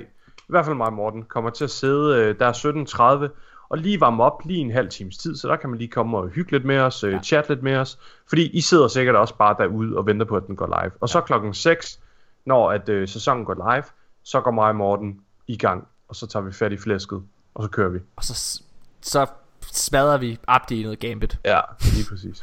Dejligt. Så øhm, kom ind og sig hej på twitch.tv, de danske Guardians, 17.30 tirsdag. Og jeg tror, at det var, øh, det var det for den her episode. Tusind, tusind tak, fordi at I har lyttet med. Nu er der så mange af jer, der efterspurgt en lang episode. Hvorfor er det? Kan vi godt få en lang De Danske Guardians episode igen? Det er der så mange kong, der har spurgt om. Nikolaj er. så øh, det har I fået her. Takket være Anders. Anders, det er altid en kæmpe stor fornøjelse at have dig med her i, øh, i podcasten. Du er, øh, du er en af, som jeg har sagt, du er nok den mest begavede, vi kender, når det kommer til spil. Og øh, som øh, mig og øh, Mika også har sagt til dig her imellem pausen, vi er så glade for, at du er her, fordi du udfordrer vores holdninger. Når det bare er mig, Nikolaj og Mika, så sidder vi bare og går for hinanden alt for hårdt. Destiny er godt! Ah, det, det var så godt. Ah, ah, ja, Mika, du er så god til PvP, og ja, og jeg er god til forudsigelser og kan, men ja. det er det. Mine damer og herrer, tusind, tusind tak, fordi I har lyttet med. Vi er tilbage igen i næste uge, og det bliver helt sikkert fucking fedt. Og så får vi, øh, så får I vores impressions af den her nye DLC. Jeg tror, det bliver fucking godt. Anders, jeg glæder mig til at se dig tilbage i Disneyland. Ha' det mega nice. Hej!